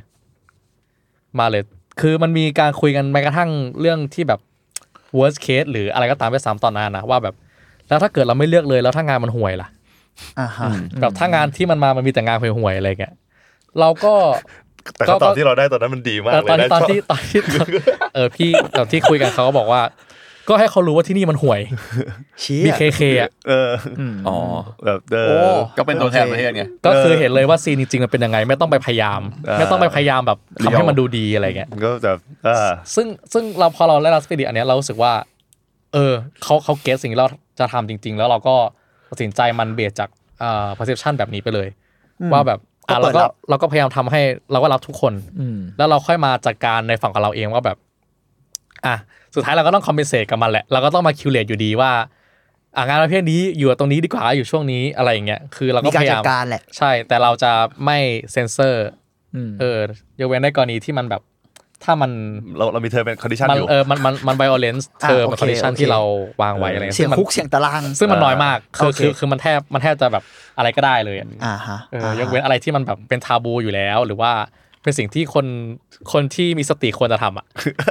ไม่ใช่มันอ่านคำยากมากก็คือ โอเค ก็คือไม่อะไรอะไรที่มันแบบว่าไม่ไม่ผิดกฎหมาย อืม ไม่ไวโอเลตใครไม่นู่นนี่นาใครอะไรอย่างเงี้ยเออ เราก็จะรับทั้งหมด รับหมด อืม อืมอ๋อแล้วก็อีกอย่างหนึ่งคือไม่รับงานโฆษณาครับ ไม่รับไม่รับวิดีโอเทมวิดีโอโปรดักโฆษณา นี่ อ่าอ่าไม่งั้นเดี๋ยวโดนไฮแจ็ค ไม่ไม่ หายใจ ไม่ แน่นอน ไม่ไม่ไม่รับครับอันนี้ อ่าโอเคโอเค อันนี้เคลียร์ไว้ ซึ่งเราว่าอ่าเมื่อกี้พอพูดเรื่องความห่วยอะไรนิดนึงนะเราส่วนตัวแล้วกันเรารู้สึกว่า นิยามยากว่ะคำว่าห่วยหรืออะไรเงี้ยมันก็พูดกันยากแต่ในที่สุดเอ่อเราว่าสปิริตในการว่าก็เปิดให้ดูว่า ธรรมชาติของพื้นที่มันคืออะไร อืม อืม เพราะฉะนั้นมันก็คือแบบก็เป็นอย่างนี้แหละครับ อะไรอย่างเงี้ยก็ว่ากันไป โอเค พอเมื่อกี้คุยกันเรื่อง Open c o r e นะมันเราเลยรู้สึกว่าโอเค นอกจากการเจอสิ่งใหม่ๆ ของตัวผู้จัดหรือว่าของคนด้วยกันเองอะไรเงี้ยมันคือการคอนเน็กกันด้วยเหมือนกันเนอะหมายถึงว่ามันคือการเชื่อมต่อคนทำงาน หรือกระทั่งเชื่อมต่อคนจัดงานกับคนทำงานกันเองอะไรเงี้ยเออ เราเลยสนใจว่าคือในความเห็นของแต่ละคนอะนอกจาก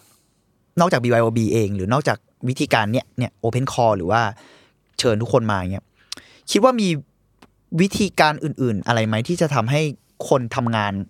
เชื่อมต่อกันอะอย่างเช่นเพราะเพราะเรารู้สึกว่าการเกิดขึ้นของพวกคุณหรือกระทั่งพวกเราเอง ที่อัดรายการอยู่ตอนเนี้ยมันคือการคอนเน็กกันอะแล้วการคอนเน็กกันแม่งสร้างสิ่งใหม่ๆ ความเป็นไปได้ใหม่ๆเยอะมาก ยิ่งในเรียกว่าคนทำงานสร้างสรรค์หรือคนทำงานศิลปะแล้วกันเนอะเลยอยากถามว่าเออมันมีวิธีอื่นไหมหรือวิวิธีอะไรที่คุณนึกออก ณตอนนี้อะไรอย่างงี้ไหม โอ้โอเคมัน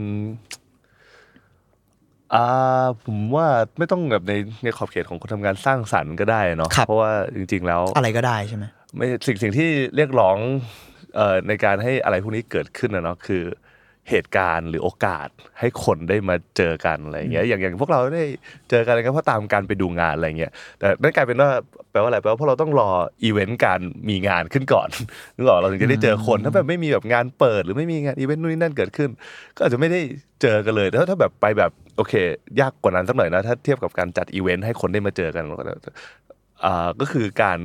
ถามหากันไปเรื่อยๆ แบบไม่มีอีเวนต์อะไรเลยนะ อย่างเช่นแบบอ่ะเอาตอนนี้อาจจะเป็นตอนที่เราเจอกับเกียงก็ได้นะ อืม เราไม่ได้เจอกันผ่านอีเวนต์นะจริงๆเราทำโปรเจกต์ขึ้นมาอันหนึ่งแล้วเรารู้ว่าเราต้องการโปรแกรมเมอร์ในการช่วยหนึ่งคนแน่ๆแล้วเราก็ถามเพื่อนตอบไปเรื่อยๆแบบเฮ้ยมีเพื่อนคนไหนเป็นโปรแกรมเมอร์ที่สนใจจะจอยโปรเจกต์ศิลปะไหมอะไรเงี้ย อ่า เออแล้วแบบเขาก็แนะนำคนผ่านการแนะนำคนผ่านการแนะนำคนถึงถึงจะได้เจอกัน อันนั้นก็เป็นอีกท่าหนึ่งที่เจอแต่ว่ามันคิดดูดิต้องผ่านอะไร หลายทอด กว่าจะไปถึงตรงนั้นได้เนาะและและความจริงการปาร์ตี้มันก็ค่อนข้างเป็นเป็นเทคโนโลยีที่ที่ที่เกินพันพันปีมาแล้ว เพื่อแกเธอร์คนให้มาเจอกันถูกไหม ผมชอบการนิยามว่าปาร์ตี้เป็นเทคโนโลยีโอเค ทุกทุกทุกอย่างเป็นเทคโนโลยีเว้ย อ่าโอเค จริงๆ โอเค แต่ว่านั่นแหละเป็นเป็นเป็นนวัตกรรมแล้วกันใช้คำว่านวัตกรรมใน โอเค ในการเอาคนมาอยู่ด้วยกัน เพื่อเพอร์โพสอะไรก็ได้ แต่ว่ามนุษย์เป็นสัตว์สังคมอะเนาะและอะไรก็จะเกิดขึ้นต่อไปได้ ก็จากการมีสังคมต่อไป และในกรณี BYOB นี่ก็เหมือนกันอีกเราก็แค่พยายามกระตุ้นให้มันเกิดขึ้นโดยการที่แบบว่า เอ้ย นี่แหละ เอาคนที่น่าจะแบบว่าเป็นกี๊กหรือเป็นเนิร์ดเรื่องเดียวกันอะมาไว้ด้วยกันยังมันไม่มีอะไรเกิดขึ้นอยู่แล้ว คนพวกนี้มันยอมไม่ได้หรอกแบบว่าเฮ้ยงานเจ๋งมากเลยเฮ้ยทำไรอะอะไรเงี้ย อ่าอ่า แล้วอย่างอย่างพวกคุณก็เหมือนกันนะผมเดานะอันนี้แต่ว่า เออพวกเราก็น่าจะมีความแบบ คือยังไงมันต้องคุยกันอยู่ดีวะ การแบบเจอกันแล้วก็ก็เราก็จะคุยกันเรื่องที่เราสนใจอะไรอย่างเงี้ย อ่า ที่สุดแล้วจุดเริ่มต้นเราก็มาจากตรงนั้นป่ะวะ ใช่ก็มั่วๆคุยๆ ชอบอะไรก็มาแบ่ง อย่างอย่างนวัตกรรมล่าสุดที่เห็นเรื่องเรื่องนี้ก็คือได้เป็น Discord อ๋อ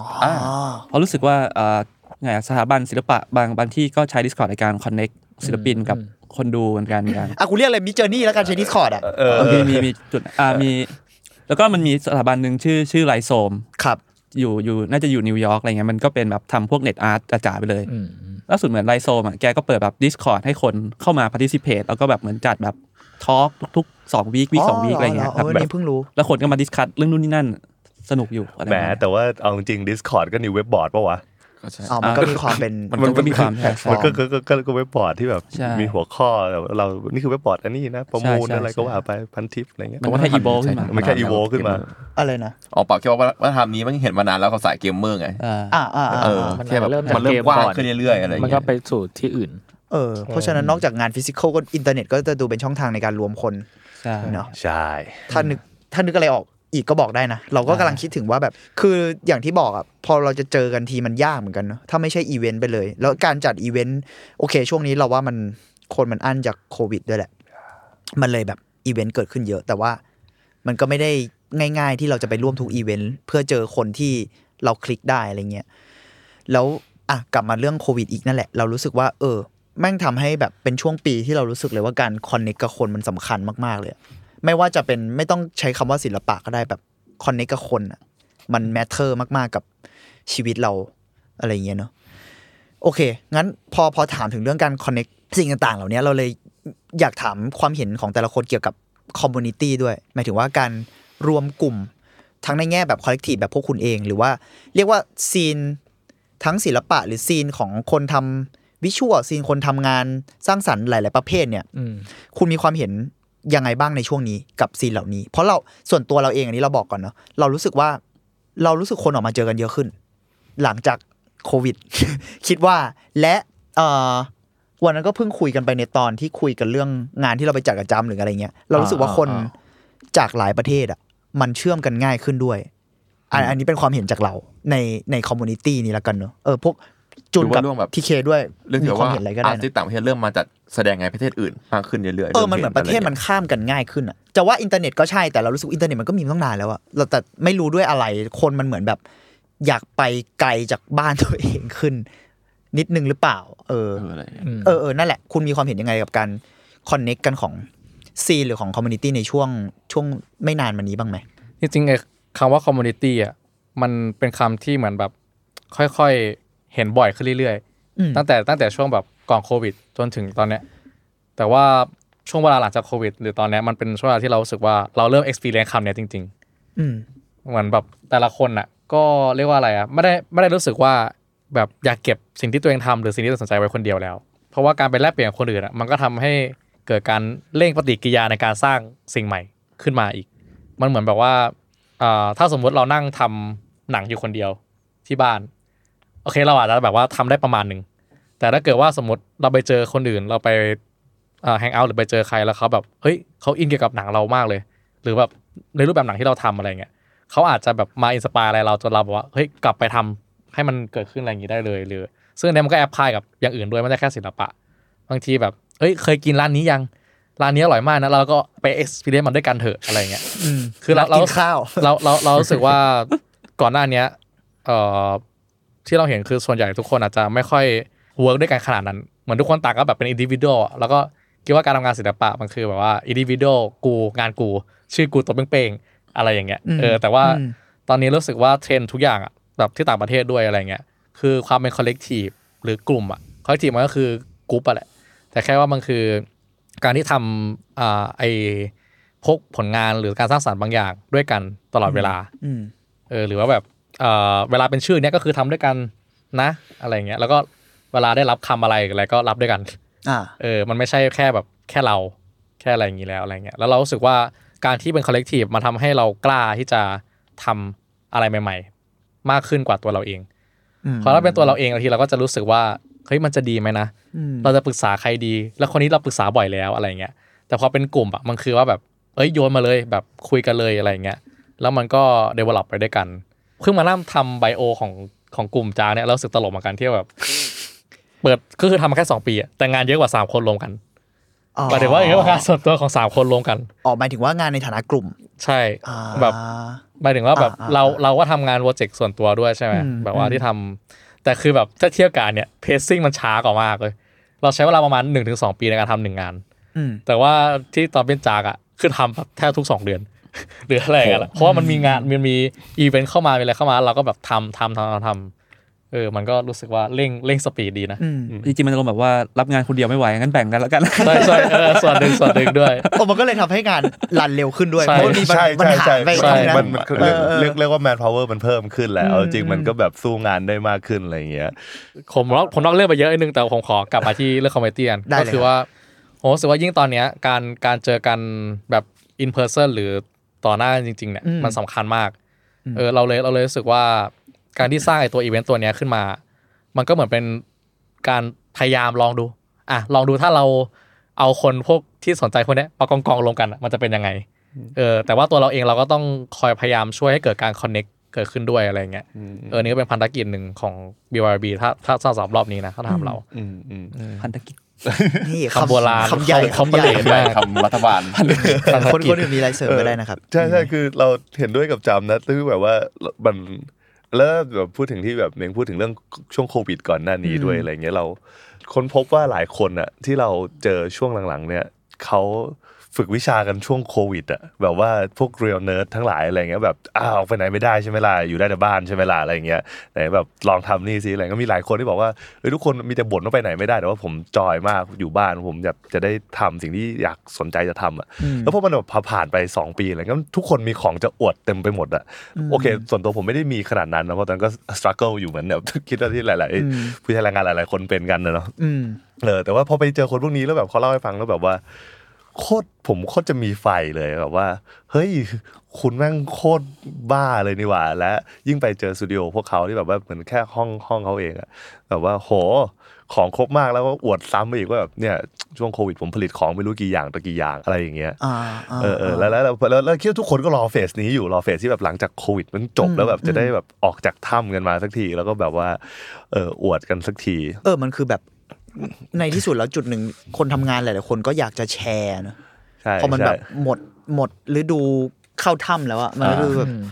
มึงเห็นไหมว่ากูทำอะไรไปบ้างฮะอะไรอย่างงี้ป่ะมันเออเออรู้สึกว่าก็มีไวบ์นั้นเหมือนกันนะ ใช่ ไม่เป็น ใช่ ฟิลแบบถ้าความเห็นผมคือมันมันคือคำว่าอั้นอ่ะมันอั้น เออ อะ เออมันมีความอั้นนิดนึงเหมือนกันนะ นจริงครับ คือแบบช่วงช่วงว่าไงดี ช่วงโควิดที่ผ่านมาก็ อืม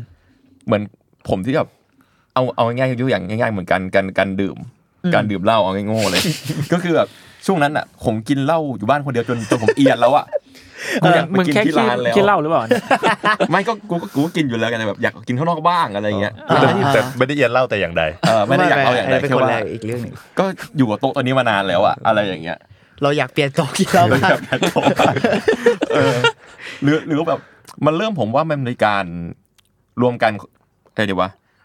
ศักยภาพของการระบบมันคอลเลกทีฟมันชัดเจนขึ้น เพราะว่าช่วงคิดสภาพว่าช่วงก่อนหน้านั้นอ่ะมันอาจจะมีหลายๆกลุ่มที่เพอร์ฟอร์มอยู่แล้ว แล้วก็กำลังจัดตั้งขึ้นกำลังทำงานใช่ไหม อืม แต่ว่าผมเห็นว่าช่วงที่ผ่านมาอย่างในซีนต่างประเทศอย่างเงี้ย อืม คอลเลกทีฟหลายๆกลุ่มเริ่มมีชื่อเสียงแล้วก็โด่งดังแล้วก็เป็นเคสตัดดี้เยอะขึ้นมากๆ อืม อย่าง อ่ามิดชีฟ ก็มี เหรอ มิดชีฟไง อืม มิดชีฟดัง อืม แล้วก็อย่างโอเมก้ามาดก็เหมียววูฟที่รวมคอลเลกทีฟเยอะมากๆหลายๆคน อ่าฮะ อะไรอย่างเงี้ยเพราะว่าเคสตัดดี้มันเยอะ อืมในการรวมกลุ่มกัน อืม สร้างสร้างงานด้วยกันอะไรอย่างงี้ใช่ไหมหมายถึง ยังไม่นับว่าเคสในเรื่องที่แบบว่าแบบพอเป็นกลุ่มอย่างเงี้ยมันก็เป็นพอร์ตใหญ่อะมันก็ดึงคนหรือสร้างชื่อเสียงได้ง่ายกว่า อืม ในบางกรณีนะ ก็ อะ จ ไร ริง เงี้ย ก็จริง อืมจุนว่าไงบ้าง ผมว่าช่วงนี้มันมันเกิดการพยายามจะทำสิ่งใหม่ๆ เยอะขึ้นมาหมายถึงว่า รู้สึกว่า อ่า อาจจะด้วยตัว น่าสนใจ ตัวแปรของเทคโนโลยีต่าง ๆ เช่นเรามีอะไรเรามีเมตาเวิร์สมั้งเรียกว่าเมตาเวิร์สแล้วบอกว่าวิชั่นโปร เทอมนั้นจะตายไปแล้วแต่ว่าโอเค เขาแค่ หรื เรีย อก ว่า คำอะไรจริงๆคล้ายๆกันอะ อย่าง อ่า มิดเจอร์นี่หรือ AI ต่างๆ ที่เราก็เห็นว่ามันก้าวกระโดดมาก ๆ ในช่วงปีที่ผ่านมาอะไรอ เอย่าง อ เงี้ย AI ก็ถือว่า มั ก้าวน ก ก็ ระ เลย โดด ผมรู้สึกว่ามันมีความพยายามจะทำไปสู่จุดอื่น ๆ ด้วยกัน อ่า มากขึ้นมั้ง กูรู้สึกว่าช่วงเนี้ยเทคโนโลยีก้าวกระโดดเว้ยแต่ว่าสิ่งที่เรียกว่าคอมคอมมูนโลกอินเทอร์เน็ตอะเสื่อมถอยลง อ่า แบบ หรอ คือรู้สึกว่าเมื่อก่อนนะกลุ่ม Facebook ในกลุ่มใน Facebook อะมันดูมีผลประโยชน์ที่ดีกว่าเนี้ยรู้สึกว่าแบบมันดู ย้าย เข้าไปเช็คดู ผมว่ามัน ไป อาจ คุ จะย้าย กั ฟอร์ม ก ไปอขึ้นยู่ที่อื่นหรือเปล่า ใช่ เช่นแบบ เออ Discord เองก็ตามหรือบางทีเราเห็นงานศิลปินญี่ปุ่นจาก TikTok อะไรเงี้ย อะไรอย่างนั้นอะไรอย่างนั้น อืม แต่ว่าการ เออ รู้สุวาการการที่เราเล่นทิกตอกมันมันไม่ได้เมากันนะ อ่า อะไรอย่างนั้น แต่ อ๋อ ล่าสุดอะไอ้วัยรุ่น Gen Z คือใช้ TikTok ในการเสิร์ช Google แทน Google เลยนะ ก็ เสิร์ช Engine แทน ก็ แท ก็ น เมกเซ Google นแหละ เออเออได้ยินเรื่องนี้เหมือนกัน แต่เกี่ยวว่าพอพอมันเห็นอะแล้วมันแบบอยากไปคุยกันต่อข้างนอก อ่า อะไรอย่างนี้มั้งรู้สึก อืม มันไม่ได้มันมันดูไม่จบกันในกันในนั้นแล้วอะอะไรอย่างเงี้ย อืม จบความรู้สึกของตัวเอง หรืออ นะ ย่างตัวตัวอะไรอย่างมิชิฟอะไรเงี้ยผมว่ามันก็มีความทะเยอทะยานมากขึ้น ใช้ความมากขึ้นไปเรื่อยๆ ในการทำสิ่งที่มันแบบมีความแตกต่าง อืม กับสิ่งที่เคยมีมาอะไรอย่างเงี้ยล่าสุดมันมีอะไรเป่าหลุยส์วิตตองวันนี้เองมั้งที่มันเป็น อ่าอัน กระเป๋ากระเป๋าหลุยส์ไปต้องส่องกล้องจุลทรรศน์ดู อันโทเมสกีตาร์ แล้วขาย อะไร สิ่งนั้นเหรอ มันเหมือนเอาไปโชว์แต่ก็คงจะมีทำขายแหละ มีชีฟอันนี้คือแบบอันนี้อธิบายเพิ่มนิดนึงมีชีฟ ครับ มันคือแก๊ง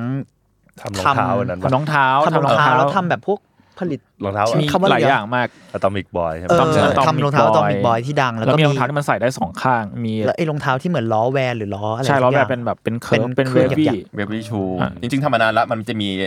ซาตานชูมีอะไรพวกที่แบบที่เป็นน้ำตา มีเลือดในรองเท้าอะไร เป็น แบบ แบบนั้น เป็นน้ำศักดิ์สิทธิ์จากแม่น้ำจอร์แดนอะไร เออเหมือ เงี้ยนเหมือนเราได้เหยียบ ม แม่น้ำศักดิ์สิทธิ์ด้วยตัว ซึ่งซึ่งก็โม เราเองอะไรเงี้ย รองเท้า รั่วๆเลย น่าจะโมรองเท้าแบบพวกไนกี้หรืออะไรปะ ใช่มันเป็น รา ไน ไชัวร์ กี้แอร์แม็กเก้าเจ็ดอะไรเงี้ยมัน เรา มี ไป แบบ ใส่ ที่มันเป็น Jordan เข้าไป Jordan น้ำจอร์แดน แม่ เข้าน้ำไปแม่น้ำจอร์แดนเป็นแม่น้ำศักดิ์สิทธิ์จ้ะก็เป็นแบบเป็นรองเท้าโฮลี่แล้วก็มีรองเท้าเลือดที่เป็นแบบ สตาร์ เอาเลือดของทีมงานหยดหนึ่งเนี่ยมาทำใส่แล้วก็ไปใส่ในนั้นใส่รองเท้าอะไรเงี้ย อ่ะ พอยพอยพอยคือมันไม่ได้ออกมาจากชื่อของดีไซเนอร์หนึ่งคนอย่างที่ ใช่ เป็นแบรนด์ใหญ่เป็นกันแล้ว มัน ถู ออกมา ถู จาก ไห มี ใช่ ชีฟ ใช่ ใช่ ใช่ ซึ่งซึ่งมิชิมันไม่ใช่ชื่อของคนใดคนหนึ่งไม่เหมือนอย่างแบบอเล็กซานเดอร์วังโคโคชาแนลหรือว่า อ่า อะไรอย่างนั้นถูกไหม แถมแถมทำแบบเหมือนดู it for art sake อะขายน้อยมากอะไรอย่างเงี้ย และแพง แล้ว แต่โดนแต่โดนฟ้องไปนะนะ โดนฟ้องทุกอันน่ะ โดนฟ้องประจำเหมือน โอ้ เรา โดน เนี่ย ฟ้องบ่อยมากเลยนะมิชิปเออเออเออเรารู้สึกว่าน่าสนใจที่แบบพอพูดถึงการที่จูนบอกว่าทุกคนดูพยายามหาอะไรใหม่ ๆ กันเนอะ อืม เพราะเราอ่าเราว่านอกจากการที่คนอยากคอนเน็กกันอ่ะอีกเรื่องหนึ่งคือในช่วงหลังมาเนี้ยแม่งเทคโนโลยีก้าวกระโดดจริงอ่ะแบบส่วนตัวแล้วกันเนาะหรือกระทั่ง AI ถ้าเอาชัดที่สุดอะไรเงี้ยซึ่งซึ่งอ่าตอนตอนนั้นเองที่เรา เคย cover งานจำในในเทปด้วยเหมือนกันในรายการไปอะตอน history auto generate เนอะ อืมอืม ก็เป็นงานจำอันนั้นก็จะมีความแบบใช้ AI มาเป็นส่วนหนึ่งในการทำงาน เรียกว่าเป็นส่วนเยอะประมาณหนึ่งในการทำงานแล้วกัน เย เน อะ อะ ครับชิ้นนั้นเยอะ ใช่ ก็เอิ่มพอมาพูดถึงเรื่องเนี้ยคือนอกจากการเจอกันนะพอพูดถึงเรื่องเทคโนโลยีหรือพูดถึงเรื่อง เรียกว่าอาจจะเกี่ยวข้องกับอินเทอร์เน็ต หรือว่าเทคโนโลยีในฝั่งเทคอ่าเทคอะไรก็ตามแต่อะไรเงี้ย อืม เรารู้สึกว่าสามคนงานดูรีเลทกับสิ่งนั้น หมายถึงว่า อันนี้ส่วนตัวแล้วกันเนอะแบบรู้สึกว่ารีเลทกับสิ่งที่มันเป็น ใช้เทคโนโลยีอ่ะมันคุณไม่ได้ทำเพนติ้งแบบ อย่างที่คุณอาจจะเคยทำเพนติ้งหรือโฟโต้ด้วยก็ตาม แต่ว่าเออเรารู้สึกว่าแต่ละคนเองนอกจากกลุ่มจาร์กเองเนี่ย งานของแต่ละคนก็ดูจะลิงก์กับความเป็นเทคโนโลยีพอสมควรเนาะเลยอยากแบบอยากให้ลองแชร์หน่อยว่า เออ ความสนใจตอนแรกทำไมถึงมาสนใจการใช้เทคโนโลยีเหล่านี้ หรือจริง ๆ แล้วมันเริ่มมาตั้งแต่แรกเลย พร้อมกับความสนใจด้านศิลปะ หรือว่าอาจจะไม่ต้องเป็นศิลปะก็ได้นะ แต่แบบอะไรพวกเนี้ย คือส่วนตัวตอนแรกผมเห็นกลิมส์ตรงนี้แค่นิดหน่อยเท่านั้นเองว่าแบบว่ามันมีความเป็นไปได้อยู่เลยแบบตอนนั้นเลยแล้วเลยเป็นตอนที่ทำให้ได้รู้จักกับเกียงอะไรอย่างเงี้ย อันนี้แต่ว่าคุณสนใจก่อนหน้านี้ปะหมายถึงว่าตั้งแต่มหาลัยแล้วปะ คือรู้ว่าแบบมันมันต้องเป็นไปได้สิวะแต่ว่าไม่เคยรู้เลยต้องไปหาตัวอย่างหรือดูจากไหนหรือจริงๆแล้วแบบประวัติศาสตร์มันเป็นยังไงอะไรเงี้ยโอเคจนได้เจอกับมึงนั่นแหละ แล้วเกียงก็พาแบบว่าไต่เทคเดฟลงไปอะไรเงี้ยแล้วแบบเอาจริงๆ ขอ นะ ว่าเทคเดฟเนิร์ดดีกว่า โอเค โอเค ซึ่งซึ่งเอาจริงไอ้ของที่เราเห็นกันแบบในระดับการตลาดอะเนาะนี่คือแบบระดับเซอร์เฟซมากๆอะไรเงี้ยแต่ข้างในนั้นอะลองคิดถึงแบบว่าไอ้ attempt ทั้งหลายที่ทดลองกว่า พวกนี้มันจะออกมาเป็นโปรดักต์ได้จริงๆอะมันมันแบบว่ามีอะไรขึ้นบ้างมีโปรดักต์ที่แบบบางทีสุดจะโง่เลยอะไรเงี้ยแต่แบบว่าเฮ้ยมึงลองทำอะไรอย่างนี้กันเหรออะไรเงี้ยแล้วแบบพอพอมีความสนใจด้านอาร์ตเป็นพื้นฐานอะไรเงี้ยแล้วพอได้ไต่ลงไปในเทคเดบแล้วเนี่ยแบบว่าในนั้นก็มีคน คลั่งเต็มไปหมดเลยนี่หว่าแล้วแล้วคนพวกนี้มันแบบว่าเดดิเคทในการผลิตนวัตกรรมกันจริงๆอะไรเงี้ยไม่ว่าจะเป็นแบบว่าแค่ฟังก์ชันง่ายๆ ในการใช้หน้าเว็บก็ตามหรือว่าอะไรอย่างนั้นซึ่งหลายอย่างทุกวันนี้ก็เป็นเอ่อมาตรฐานใหม่ของเว็บไปแล้ว ถ้าถ้าถ้าลองถ้าทองลองถอยไปดูแล้วปรากฏว่าจริงๆแล้วมันคือการทดลองกันโง่ๆของเพื่อนสองสามคนอะไรอย่างเงี้ย ทาง Facebook เอง อ่าอะไรอย่างนั้นใช่ไหมล่ะ เออซึ่งซึ่งซึ่งแบบแล้วแล้วแล้วลองลองคิดถึงว่าอะไรที่เราที่ในในระดับแบบว่าเซอร์เฟซไม่ได้เห็นนะใช่แล้วเลยคิดว่าเนี่ยมันมันมันแบบว่าเลยมันยั่วยวนไม่มากกว่างานศิลปะหลาย ๆ ชิ้นซะอีกอะไรเงี้ยไม่ว่าจะเป็นแพชชั่นของคนสร้าง หรือว่าเอาคำของโปรดักต์ก็ตามนั่นทำให้เราคิดว่า แล้วจะปล่อยมันไปได้จริง ๆ เหรออแบบยังไงมันก็ต้องเอามาใช้เอออะไรอย่างนั้น ใช่อันนี้สำหรับเรานะสำหรับถือว่าศิลปะกับเทคโนโลยีมันจะไปด้วยกันได้ได้ได้ยังไง อืมอืมอืม อ่าผมจริงๆสนใจมาสักพักหนึ่งหมายถึงว่าที่บริษัทเก่าผมน่าจะพูดชื่อได้ชื่อตอดเวิร์กมันมันมีเดสเดนซีอยู่ที่นิวยอร์กแล้วมันเป็นมันเอาแบบว่าเอาศิลปินอะมาทำงานร่วมกับโปรแกรมเมอร์ในบริษัท แล้วก็ออกมาเป็นงานต่างๆ แล้วก็เห็นว่าเฮ้ยมัน อ่ามั มันเท่อะหมันถือว่าความรู้สึกเรานะแบบว่า อืมอืม รู้สึกว่าแบบแม่งแม่งกีกมันเนื้อสุดแล้วแบบแม่งโคตรเท่เลยแบบว่าเชื่อทำอะไรแบบนี้แล้วอยากเห็นว่าแบบมันมันจะเกิดขึ้นสักที่ที่ไทยหรือว่าอะไรพวกนี้ตอนนั้นแบบว่าแรงบันดาลใจประมาณนั้น อืมอืม ครับก็ไปไปมาก็เจอเจออาจจะเจอทิวก่อนอะไรเงี้ยแล้วก็จริงๆ ก็จะมีโปรเจกต์เครือทะยานหลายอันที่มันล้มเหลวไป เหมือนกันใช่อันอันนี้เราถามเสริมนิดนึงได้ไหม ครับ ว่า ครับ แต่เอาเท่าที่เล่าได้นะ เพราะว่า อืม ตอนนั้นที่ทิวอยากให้เกียงมาช่วย develop โปรเจกต์มันคือโปรเจกต์ประมาณไหนอะไรยังไง เราเทคโนโลยีมันมีส่วนในเข้ามาร่วมได้ยังไง อันนี้ต้องให้ทิวเล่า เอาเท่าที่พูดได้ มันเริ่มจากตอนนั้นไฟล์เราหายแบบว่าฮาร์ดดิสก์เจ๋ง อ่าฮะ ฮาร์ดดิสก์เจ๋งเว้ยแล้วแบบ อ่า เราแบบสุดเซ็งไปเลยเราคิดว่าทุกคนควรมีประสบการณ์นี้อะไรอย่าง โอ้มี เงี้ยอยู่ดี แล้ว ใช่ใช่แล้วแล้วนี่แบบว่านี่มันแบบคำโกหกคำโตของโลกดิจิตอลอะที่แบบว่าดิจิทัลทุกอย่างสิวะ แล้วมันจะอยู่ตลอดไป ไม่ เนี่ยพึบไปเลยใช่ไหมแล้วแบบว่าเฮ้ยมันมีทางไหนที่สเคียวได้กว่านี้ไหมก็เลยแบบอ่า จากนั้นก็คิดได้ไปเป็นอาร์ตโปรเจกต์เลยนะ แล้วก็แต่ว่าก็อยู่บนคำถามง่ายๆนี่แหละ เราจะทำยังไงให้สิ่งที่เป็นดิจิตอลอ่ะมันสามารถแบบกำเนิดมาแล้วเป็นดิจิตอลเลยนะ ไม่ใช่แบบอะไรบางอย่างที่เป็นฟิสิกอลแล้วเราไปแบบว่าดิจิทัลมันให้กลายเป็นดิจิตอล อ่า ของที่กำเนิดแล้วเป็นดิจิตอลเลย ให้มันอยู่คงทนถาวรได้จริงๆคำตอบที่ได้จากเกียงไม่เคยผิดหวังเลยเกียงบอกว่าก็อัปโหลดขึ้นคลาวสิวะ อ๋อ แล้วก็จบ อัพโหลดขึ้น Google Drive เอ ก็ อเอาก็ อยู่ กูเกิล ยาว ขึ้นเลย นาน เพราะเพราะว่าเพราะว่า Google อ่า Drive เนี่ยมันต้องมี Data Center ที่แบบว่าสีเขียวมากๆ ถึงขั้นแบบป้องกันตัว Data จาก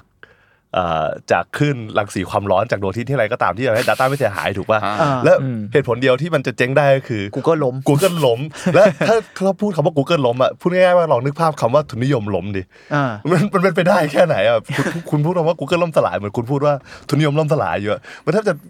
เป็นไปไม่ได้ทั้งคู่ เพราะงั้นแล้วฝากไฟล์ไปกับ Google เนี่ยไฟล์มึงไม่มันหายแน่นอนแบบอ่าเพื่อนแต่นั่นไม่สนุกสักนิดเลย ไม่เอาสิอะไรอย่างเงี้ย Google มันก๊อปมันก๊อปไฟล์ด้วยนะสูเราอัพโหลดไปเนี่ยจริงๆ มันแอบทำสำเนาไว้กระจายไปหมดเลยนะ อ่าคือมันก็แบ็กอัพ หรอ ให้เป็น ใช่ ว่า ใช่ ไปเลย ใช่ใช่ ใช่ ใช่ ใช่ ใช่ ใช่มันปลด สมมติ ข้อ Data Center หนึ่งโดนอุกกาบาตล่มเนี่ยไฟล์ยังอยู่ อ่ามีอีกที่หนึ่งร อี อก อีก ที ที่ห ห นึ่ นึ่ ง งกระบาดตกใส่โลกนะ ใช่ใช่ โอเค เกิดเหตุเอ่อ ก่อการร้ายอะไรก็ตามนึกออกว่าแต่ว่า Google จะบอกว่า Data เรายังอยู่ ใช่ อันนี้คือแบบอยู่ถาวรแน่นอนแต่แบบไม่สนุกเลยใครก็อัปโหลดได้ว่าถ้างั้น กระจายทั่วโลกด้วย ใช่ใช่เราเราก็เลยแบบเริ่มเริ่มไปทำรีเสิร์ชเองว่าแบบว่าโอเค มีวิธี preserve ข้อมูลแบบไหนบ้างอะไรเงี้ยแบบ material อะไรบ้างใช้แบบเก็บอะไรได้บ้างอะเนาะจนก็มีคนทำชาร์ตมาแหละว่าเก็บลงกระดาษอยู่ได้5้าถึงสิปี ลงซีดีอาจจะได้ถึงร้อยปีอะไรเงี้ยไม่รู้แบบคนทำทำเอาโจ๊กเลยเพราะว่าอันสุดท้ายมันบอกว่าแกะสลักลงหินอยู่ได้ 3,000 ปี ครับ ก็ ก็จริ ซึ่ง นะ ไม่ผิด ก็ไม่ผิด ไปดูพีระมิด สิใช่ไหมล่ะเออ แต่ว่าแล้วแล้วแล้วก็เลยเอางั้นเอาอันนี้แหละ ถ้ามึงบอกว่าอันเนี้ยคืออยู่ได้นานสุดแล้วมันก็มีพิสูจแล้วว่าอยู่มา3,000ปีจริง อ่า อ่าเพราะงั้นเดี๋ยวเราจะเอาไฟล์ดิจิตอลน่ะแกะสลักลงหิน ก็คือพิมพ์ อันนี้คือโปรเจกต์ที่ เอาเอาโค้ด นี่คือโปรเจกต์ที่พวกมึงเจอกันเหรอ ใช่ โอเค ใช่ เออโอเค ซึ่งซึ่งก็แบบว่าอ่า ก็ใช่ก็ได้เริ่มไต่เทคเดฟตั้งแต่ตอนนั้นแบบว่าโอเคเราเริ่มจากนี่เลยแปลงไฟล์วิดีโอ คือโอเคเราเราเลยตัดสินใจใช้วิดีโอ เพราะวิดีโอมันไม่เหมือนฟิล์มเนาะที่แบบฟิล์มมันอาจจะสามารถกำเนิดลงบนแผ่นฟิล์มได้เนอะการโดนสร้างออกมาแต่ว่าไฟล์วิดีโอจริงๆแล้ว ด้วยการบันทึกตั้งแต่แรกอะมันบันทึกให้กลายเป็นแบบว่า ข้อมูล ข้อมูลของของระบบไฟฟ้าโดยโดยโดยโดยกำเนิดอยู่แล้วอะไรเงี้ยแล้วมันมันไฟล์วิดีโอเกิดมาก็เป็นดิจิตอลเลย มันไม่เคยเป็นฟิสิกอลมาก่อน แล้วเราแค่อยากเนี่ยเอาไอ้สิ่งเนี้ยให้กลายเป็นฟิสิกอลให้ได้แล้วว่าอยู่ไปแบบสามพันปีอะไรอย่างนั้น เออก็ทำรีเสิร์ชกันแบบท่าไหนได้บ้าง สุดท้ายก็จบมาเป็นที่แบบว่าเอ่อ QR code ที่ไม่ใช่แบบฝากไฟล์เนี่ยนะแบบว่าโอเคแปลงแปลงไฟล์วิดีโอให้กลายเป็นไบนารีก่อนแล้วแปลงไบนารีเนี่ยให้กลายเป็น QR code เพราะ QR code มันคือโค้ดที่แบบบรรจุตัวเลขไว้ข้างในอะเนาะ อ่าฮะ ใช่ซึ่งก็จบที่ได้ QR code มาแบบ ถ้าถ้าเป็นไฟล์ใหญ่อะก็น่าจะเป็นแบบเป็นพันนัน แต่ก็เราพยายาม compress ไฟล์ อะไรก็ตามให้สุดท้ายก็ได้ QR code 132 อัน ที่ที่ที่ที่ที่เป็นไฟล์จริงๆ ไม่ต้องเอาเข้าระบบไหนเลย คือถ้าใครสแกน QR code ครบ132 อันเนี่ยก็จะได้ไฟ มันจะ ล์วิดีโอ ปรากฏออกมาเป็นรูปเคลื่อนไหว ก็เอาเอา ก็ เอา ต้องเอามา ต้องมาเรี ต่ ย อน กัน เอามาต่อกัน แล้วผก็มผม เอาที่ที่ต่อกันเนี่ย เป็นภาพนิ่งที่จะเพื่อนเป็นรูปเคลื่อนไหว ไม่เป็นเป็นวิดีโอเลย ไม่ไม่ เพราะว่า ใช่ จริงๆจริง ๆ วิดีโออ่ะ มันคือภาพนิ่งยี่สิบสี่เฟรมหรือไม่ ถูก ใช่ ถูกมันเคลื่อนนั้นด้วย แล้วมันก็ไอภาพนิ่งหรือว่าอะไรก็ตามนั้นอ่ะสุดท้ายแล้วมันก็คือเป็น Data ศูนย์หนึ่งหรือว่าท้าย ไบ สุด นารีคือแลต้า ถู ศู ก นย์ห ถูก นึ่ง ถ้าคุณลองแบบว่า Open File with Notepad กับ อ่า วิดีโอมันก็จะมี มันจะขึ้น ปรึ๊ดอะไรไม่รู้อ่ะเราพยายามแปลงตรงนั้นอ่ะให้ให้ไปใส่ QR code คือคือคือพูดพูดง่ายๆคือเคยเคยลองเอาไฟล์ JPEG ใส่ Notepad ป่ะ เคย มันก็จะได้เป็นแต่ว่าถ้าเราเซฟเป็นแบบ plain text อะมันก็จะอยู่อย่างนั้นถูกป่ะแล้วเราปริ้นออกมา แล้วลองให้ไออีกสักคนหนึ่งอะไปเอาพิมพ์เทคพวกเนี้ยตามทีละตัวจนครบทุกตัว แล้วแบบเอ่อเปลี่ยนนามสกุลไฟล์ใหม่อะจาก plain text ให้กลายเป็น JPEG ก็ได้ไฟล์เดิมมา มันก็จะกลับมาเป็นรูป ใช่ ใช่ ใช่จากจากกระดาษต่อให้เป็นกระดาษที่ปริ้นออกมาก็ตามถูกไหมแล้วแบบพิมพ์กลับเข้าไปใหม่มันสามารถอย่างนั้นได้เลยซึ่งตรงนี้นี่คือวิธีการแปลงข้อมูลของคอมพิวเตอร์อยู่แล้วคอมพิวเตอร์มันไม่ดูภาพคอมพิวเตอร์มันจำตัวเลข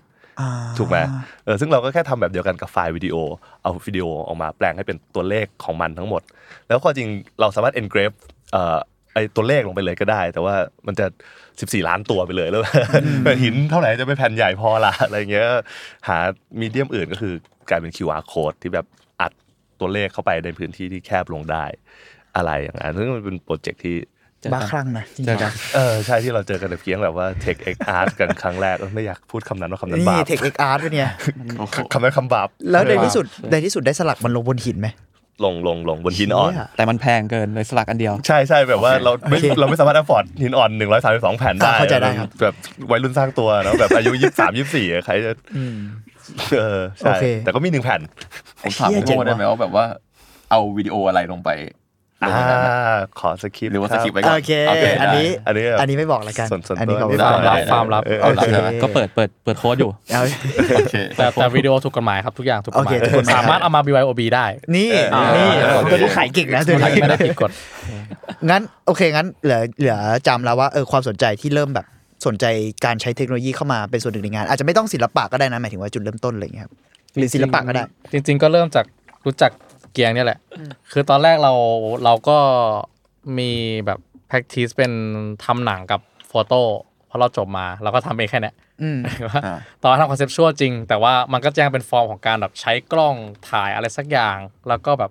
นู่นนี่นู่นนี่นั่น เพื่อให้มันเป็นงานชิ้นหนึ่ง แต่ว่าตอนนั้นนะทิวอะมาชวนเพราะทิวกำลังเพิ่งร่วมงานกับเกียงไป แล้วก็เลยเหมือนพยายามจะหาคนที่แบบสนใจการใช้เทคโนโลยีกับศิลปะ อ่าฮะ ก็เลยชวนเราเข้ามา ตอนนั้นเราก็แบบศูนย์เลย คือไม่รู้อะไรเลยเป็นลิง ตอนนี้ก็ยังเป็นลิงอยู่ เพราะว่ามันสองคนนี้มันโค้ดเป็นแล้วเราโค้ดไม่เป็น แต่ตอนนั้นที่เจอกับจำจริงเนี่ยคุณต้องเล่าไปว่าเรากินเบียร์ด้วยกัน อ่า อ่า อ่า สกิปคนก็ได้แล้วแต่ ไอ้นี่ดิงานงานงานแสงนวลคุณดิ อ๋อโอเค เอ้ย คือ นี่ไปถึงกล้องตัวล่าสุดได้ด้วยนะ คือเราอ่ะเราเราเคยทำโปรเจกต์ภาพถ่ายอันหนึง ครับ เออแต่ตอนนั้นยังไม่ได้เจอเกียงกับทิวนะเกียงกับทิวมาเจอเจอหลังจากที่โชว์งานนั้นแล้วก็คืออว่างานนั้นมันชื่อว่าเอ่อ noise jpeg อืม ตอนนั้นที่ทำ2019 เหมือนตอนนั้นเราสนใจเกี่ยวกับอ่า noise ในกล้องดิจิตอลอะเวลาที่เราแบบดัน ISO เยอะ ดันอะไรเออมันจะมีแบบไอความแบบพิกเซลที่มันแบบ ๆ จุดจุด แตกหรืออะไรก็ตามอะไรเงี้ยเออเราเรารู้สึกว่าอ่ามันน่าสนใจ อืม คือสังเกตแล้วเราเห็นพวกโฆษณาหรืออะไรเงี้ยที่มันขายกล้องอ่ะมันก็จะชอบมีพาร์ทที่มันเล่าว่าแบบเฮ้ยน้อยซอไม่มีเลยนะดันไปสี่หมื่นห้าหมื่นอะไรอย่างเงี้ย อืมอืม เออแบบไม่มีเลยเนี่ยซูมดูสิ แต่เราเราเลยเราเลยรู้สึกว่าไอ้น้อยของแต่ละกล้องที่มันทำได้ในแต่ละปีอ่ะมันเหมือนเป็นความทรงจำทางเทคโนโลยีของกล้องในตอนนั้น เออเหมือนแบบว่าตอนนั้นกล้องมันทำได้ประมาณเนี้ยเออก็เลยตัดสินใจว่าทำโปรเจกต์เบียดจากอันนี้ อืมฮึ เออซึ่งกล้องที่เราจะใช้ก็คือกล้องที่เรามีตัวเดียว สมัยเรียน 60D Canon โหคลาสสิก แบบเก่ามากๆ โอเค เออแล้ววิธีการที่เราทำก็คือเราถ่ายรูปโดยการดัน noise ให้แบบ สุดเนี่ย ดันไอโซสุดตลอดเวลา แล้วก็ถ่าย แต่พอเวลาเราถ่ายเราถ่ายรูปโดยใช้ไอโซอย่างนั้นอะมันบึ้มฮะ อ่า คือหมายถึงว่า มันก็จะสว่างแบบโพแบบ อืม ไม่เห็นอะไรเลย เราก็เลยต้องพยายามจะเอาอะไรมาทำให้กล้องมันมืดอะแบบเอาไปใส่กล่องบ้าง เอาผ้ามาคลุมบ้าง เอาตัวมาบังบ้างอะไรเงี้ยมันก็ให้เป็นเหมือนแบบเออเราก็เอ็กซ์เพร์เมนต์กับการถ่ายรูปอะไรอย่างนั้นไปเรื่อยๆเออมันก็จะเป็นรูปแอสแต็กอะไรเงี้ย แต่มันจะมีรูปหนึ่งที่เป็นรูปสรุปสุดท้ายที่เราทำก็คือเราอ่าปิดฝาเลนส์ไว้ อืม แต่เราว่าเราถ่ายชัตเตอร์ค้างไว้ประมาณ 5 นาที ก็คือกดแบบชัตเตอร์บีอ่ะ อ่ะ ก็คือกดให้ชัตเตอร์มันเปิด เปิด ทิ้งไว้ รูป 5 นา ค้า ที งไว้ ใช่ อืม เราได้น้อยสูงสุด สิ่งที่ได้คือเป็นรูปของ noise ทั้งหมดเลย ก็คือเป็นสีม่วงๆ แดงๆ น้ำเงินน้ำเงินกระจายกันเป็นแบบกาแล็กซี่ อ๋อ ก็คือการที่ดันไอไอตัว ISO เนี่ยมันพยายามจะสร้างแสงที่ไม่มีจริงขึ้นมา แต่ว่าในในในในการถ่ายครั้งนั้นอ่ะคือมันไม่มีแสงเลยเพราะมันปิดแคปอยู่ อ่า เพราะฉะนั้นแสงสว่างที่เราเห็นในรูปนั้นอ่ะที่เราดูอะมันคือแสงที่มาจากกล้องอย่างเดียว คือจริงๆ มันเป็นระบบ AI ของกล้อง ใช่ กล้องดิจิ ที่ ตอล มัน มันใช้ ที่ AI มัน มา ไป นาน ทด มาก แทนทดแทนอ่า แสง แสง ซึ่งจริงๆ พอเราพอเราทำงานนี้ใช่ไหมเราก็เลยเหมือนเพิ่งรู้จักเกียงแล้วก็เลยชวนเกียงมาทอล์กด้วย ในงานเราวันนั้นอ่าแล้วเราก็ไปรีเสิร์ชเกี่ยวกับเอ่อพวกเกี่ยวกับอะไรอย่างนี้เพิ่มจนเราเจออ่าคำว่า computational photography อืม ซึ่งมันคือเทคโนโลยีของกล้องในโทรศัพท์ที่มีมาตั้งแต่ปี 2000 แล้ว อืม ที่เพิ่งเริ่มมีกล้อง ก็คือสิ่งกล้องที่อยู่ในโทรศัพท์อะมันเล็กมากใช่ไหม อ่า มันเล็กแบบโอ้โหโคตรเล็กเลย แล้วมันจะถ่ายรูปที่เราเห็นทุกวันนี้ได้ไงวะ อืม ในเมื่อแบบกล้อง DSLR ที่เซ็นเซอร์มันใหญ่เท่านี้อะ อืม มันยังถ่ายได้ประมาณนี้เลย แล้วถ้ามันเล็กลงแค่เนี้ยมันจะถ่ายสวยกว่าได้ยังไงอะไรเงี้ย อืม คำตอบคือ คำตอบคือมันไม่ได้ถ่าย มันประมวลผล คำตอบ Generate คือมัน ปะ เจนขึ้นมา อ่า มัน คื เป็ อมัน น AI ใช่ ก็จะก็พูดได้ว่า ใน AI เป็น AI แต่ว่ามันไม่ได้แบบมันเพิ่งถูกมาแบบบิวให้ดูแบบแคชชี่ เอออ อะไรเงี้ย ใน แต่จ ยุค ริง นี้ ๆมันคือมันคือแค่การทำให้ภาพสวย ก็คือสมมุติว่าอ่ะสมมุติผมถ่ายพวกคุณ 3 คนเงี้ยถ้าถ้าเซนเซอร์โทรศัพท์จริงๆ ไม่ผ่านไอกระบวนการเนี้ยมันก็จะเป็นก้อนๆสามอันอะไรไม่รู้ จุดจุด เอ อะไร อ ก็ อะไร ว่า อะไรไม่ รู้ รู้ อืม แต่ว่าสิ่งที่มันทำคือมันเบสข้อมูลจากการถ่ายรูปทั้งหมด ว่าสิ่งเนี้ยหน้าตาเป็นยังไง การถ่ายรูปทั้งหมดในที่นี่หมายถึงว่า ประวัติศาสตร์การถ่ายรูปที่เคยมีมา หรือ เป็น เปล่า ฐานข้อมูล ฐานข้อ ฐา มู น ล ข้อ ใช่ไหม มูลที่มีทั้งหมด ก็คือเอาจริงๆอ่ะทุกรูปที่คุณถ่ายในโทรศัพท์ อัพไม่อัพหรืออะไรก็ตามเนี่ย ถูกเก็บไว้ มันถูกเอาไปเทรน อืม เออมันถูกเอาไปเทรนทั้งหมดเลย ซึ่งอันนี้กำลังพูดถึงโทรศัพท์ในยุคตั้งแต่ตอนแบบ ตั้งแต่ที่มีโทร สอง ศัพท์ พั อะ นนู่นนี่ ตั้งแต่มี ะ โทรศัพท์ ต้องใน ใช่ กล้องโทรศัพท์ คือสิ่งเนี้ยมันมีมาตั้งแต่แบบที่มีกล้องในโทรศัพท์เลย อืม เพราะว่าตั้งแต่ตอนนั้นมันก็รู้แล้วว่า capacity เทคโนโลยีอะมันทำไม่ได้ อ่า มันจะถ่ายรูปเรียลลิสติกได้ไงในแค่เนี้ย รู้แค่ อัน นั้น เล็ก อ๋อ ๆ มัน เอ ก็เลย อ ใช้สิ่งนี้มามาสู้ ใช่ มันเลยเป็นการเหมือนประมวลผลแล้วก็เขียนภาพทับเข้าไป อ่าฮะอ่าฮะ ก็คืออาจจะพูดได้ว่า ถ้าเราถ่ายโทรศัพท์เอาเอาเอาโทรศัพท์มาถ่ายรูปเราอะแม่งไม่ใช่รูปเราอะแม่งเป็นรูปที่เจนมา มันคือการเจน อ่า ใช่ใช่ มันไม่ใช่ในในคอนเซปที่ว่า ในคอนเซปต์ของ โฟตอนวิ่งเข้าแล้วก็ ใช่ในในในในคอนเซปต์ของการอันนี้คือเทียบกับ กล้อง ความความ คอนเซปต์ ตัว ของ analog จริงๆ อนาล็อกใช่ อืมอืมอ่าอันอันนี้คืออ่าแล้วแล้วคุณชวนเกียงมาทอล์กเรื่องนี้แล้วไงต่อ ก็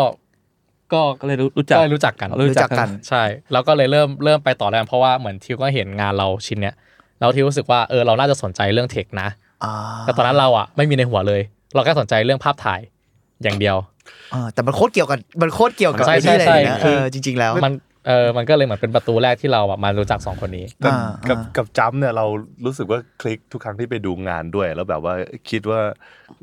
เหมือนไปดูงานเนาะงานเปิดสักวันหนึงแล้วคิดว่างานนี้เป็นยังไงอะไรเงี้ยเออเราถามจัมป์แล้วเหมือนเราได้ยินสิ่งเราเราเราได้ยินสิ่งที่เราคิด อ่า เออ ความเห็นที่แบบคลิกกัน เออเอออ มอ๋อโอเค เอ้ยมันมันก็เลยแบบว่าเหมือน อันนี้เราไม่รู้มันเป็นคอน spiracy หรือเปล่าที่เขาเคยเล่า ว่า กล้องถ่ายรูปที่มันซัมซุงบ้าหรืออะไรวะ ที่แม่งถ่ายพระจันท อ๋ ร์ อที่ อะเค ถ่าย ยพได้ยิน ระจันทร์เรื่องนี้ไหม อ่า มัน คือมันไม่ใช่คอนสไปซี่นะ มันจริงใช่ไหม นคือเรื่องจริง มัน จริง มันมีการบอกว่าจริง ๆ แล้วที่มันสมมติถ้าคุณเอากล้อง iPhone หรือกล้องอะไร อ่าซูม มือถือ พัน อื่ ซู น ม ๆถ่าย ร้อย พระจันทร์อะ ซู ซูม มไป อะมันก็จะเป็นแสงใช่ไหมเป็นแบบฟุ้งๆอ่ะเพราะว่ามันซูมไม่ถึงดวงจันทร์อยู่แล้ว แต่ถ้าเป็นกล้องซัมซุงใช่ไหม ใช่ Samsung มันเป็น Android หรือว่า กล้องแอนดรอยแหละ เออแอนดรอยสักอย่างอะถ้าคุณถ่ายแล้วมันจะเห็น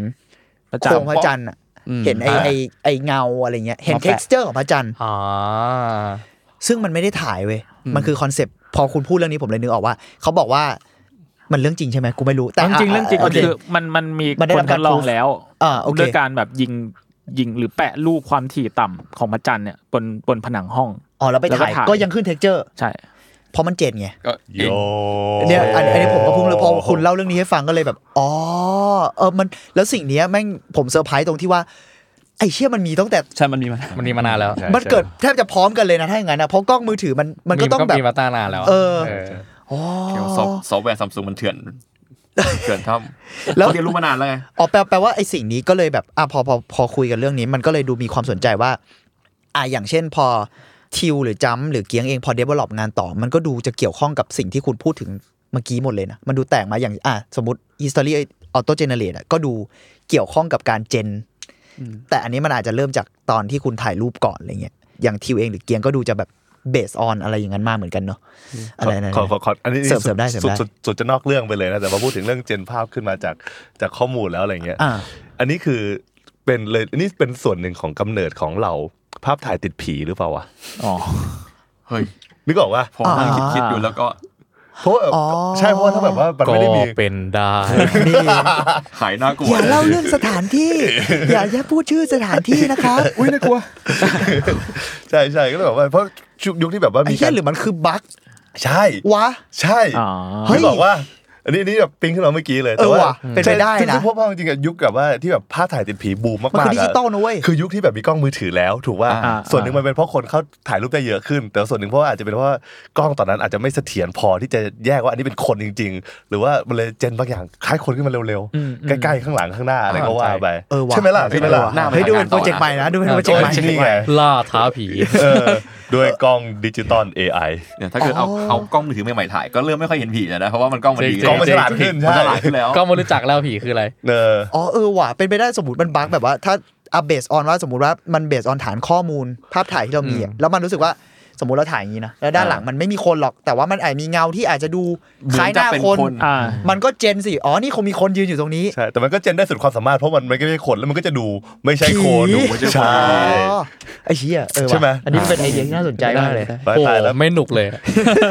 เอ้ยแต่ว่าสมัยก่อนนะหลอกเขายังถ่ายยูโอกันได้อยู่เนี่ย เออ กล้องฟุงกล้องฟิล์มอะ UFO เนี่ย จริงหรือเปล่า ดูแบบอื้อหือกูอ่ะโอ อ่ะ เค ถ่ายถ่ายผีกล้องฟิล์มก็มีอ่ะ อ่ะ ผม ก็จริง พยายาม ก็จริงก็จริง เถียงสู้ฝั่งไสยศาสตร์ อันนี้เราเป็นเราเป็นทีมศิลศาสตร์ทีมทีมศิลศาสตร์ ถ่ายผีทิกต็อก เออ มีไหม ไม่รู้ เพราะว่า เป็นถ้ามี กล้อง ไลฟ์อยู่ กล้องเริ่มไอ้นี่ไปแล้วนะกล้องเริ่มแบบ ฉลาดไปแล้ว ฉลาดแล้ว แต่ก็แต่ก็มีรายการล่าท่าผี ใช่ ตลด เห็นในทิกตอกเหมือนกันนะจริงๆ แต่ถ้า แล้ว มีคนถ่ายติดผีในทิกตอกเนี่ยอาจจะเป็นคอนเทนต์ อ่ะ อ่า เห็นบ่อยเหมือนกัน ก็ไปทาง ถ้า นั้นนะ ถ้าเป็นทางคอนเทนต์เนี่ย อย่าพูดชื่อสถานที่ หยุดรอพี่แจ็ค พอพูดถึงเรื่องแบบ เรารู้สึกว่าตอนเนี้ยพออย่างเช่นนอกจาก BYOB นอกจาก ครับ หลาย ๆ ท็อปิกที่เราคุยกันวันเนี้ยเรารู้สึกว่า โอเค เราเบสออนศิลปะ แล้วรายการนี้เองด้วยเนอะแต่ว่า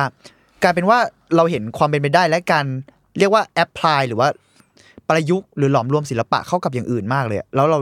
เราเลยอยากถามสามคนด้วยว่า เพราะเพราะแต่ละคนอ่ะดูจะมีสิ่งเนี้ยเป็นเหมือนแบบ DNA ประมาณหนึ่งสำหรับเราอะเนอะในความเห็นของเราเนอะอยากถามความเห็นว่า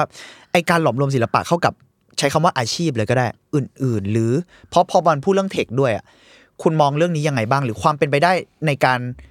ใช้คำว่าหาเลี้ยงชีพ ด้วยการใช้ศิลปะ แต่อาจจะไม่ได้โดยตรงในฐานะว่าเอ้ยฉันคือศิลปินหรืออะไรเงี้ยมีสิ่งใดที่รู้สึกว่า เออมัน ใกล้เคียงกับสิ่งนี้ไหมหรืออาจจะไม่ต้องเป็นเรื่องอาชีพก็ได้นะ แต่เป็นเรื่องว่า เออสิ่งเหล่านี้มัน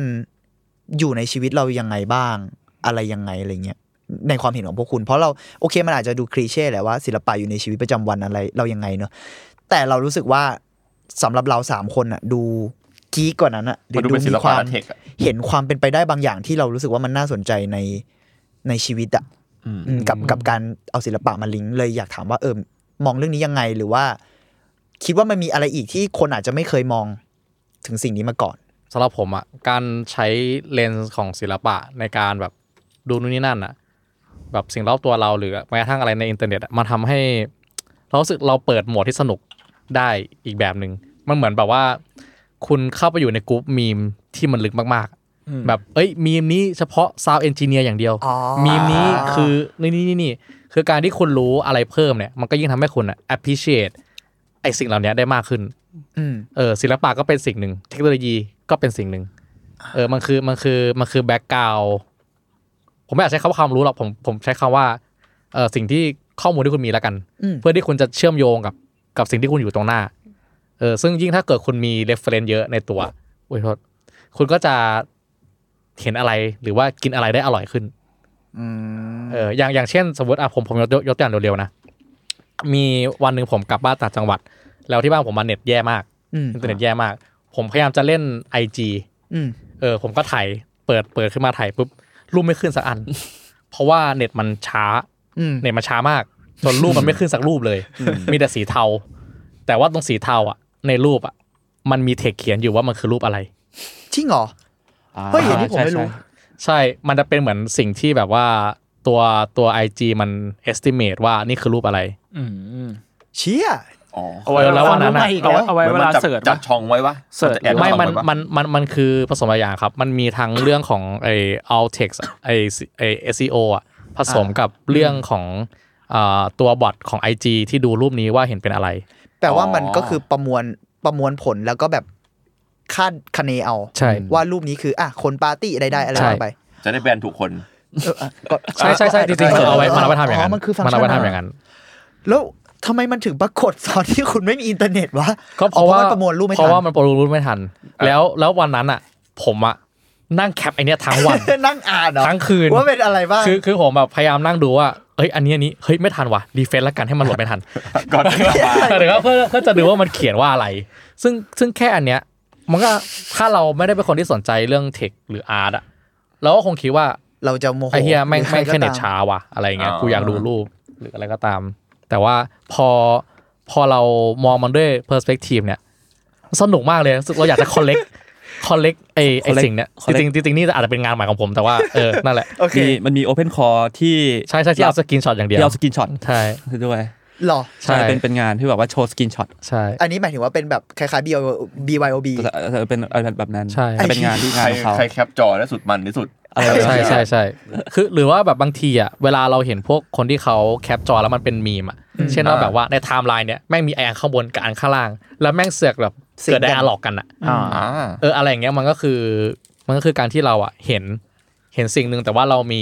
รีซอสอะไรบางอย่างที่จะแบบตีความมันอีกอีกชั้นหนึ่งอะไรอย่างเงี้ยครับอืมอันนี้คือสำหรับเรานะ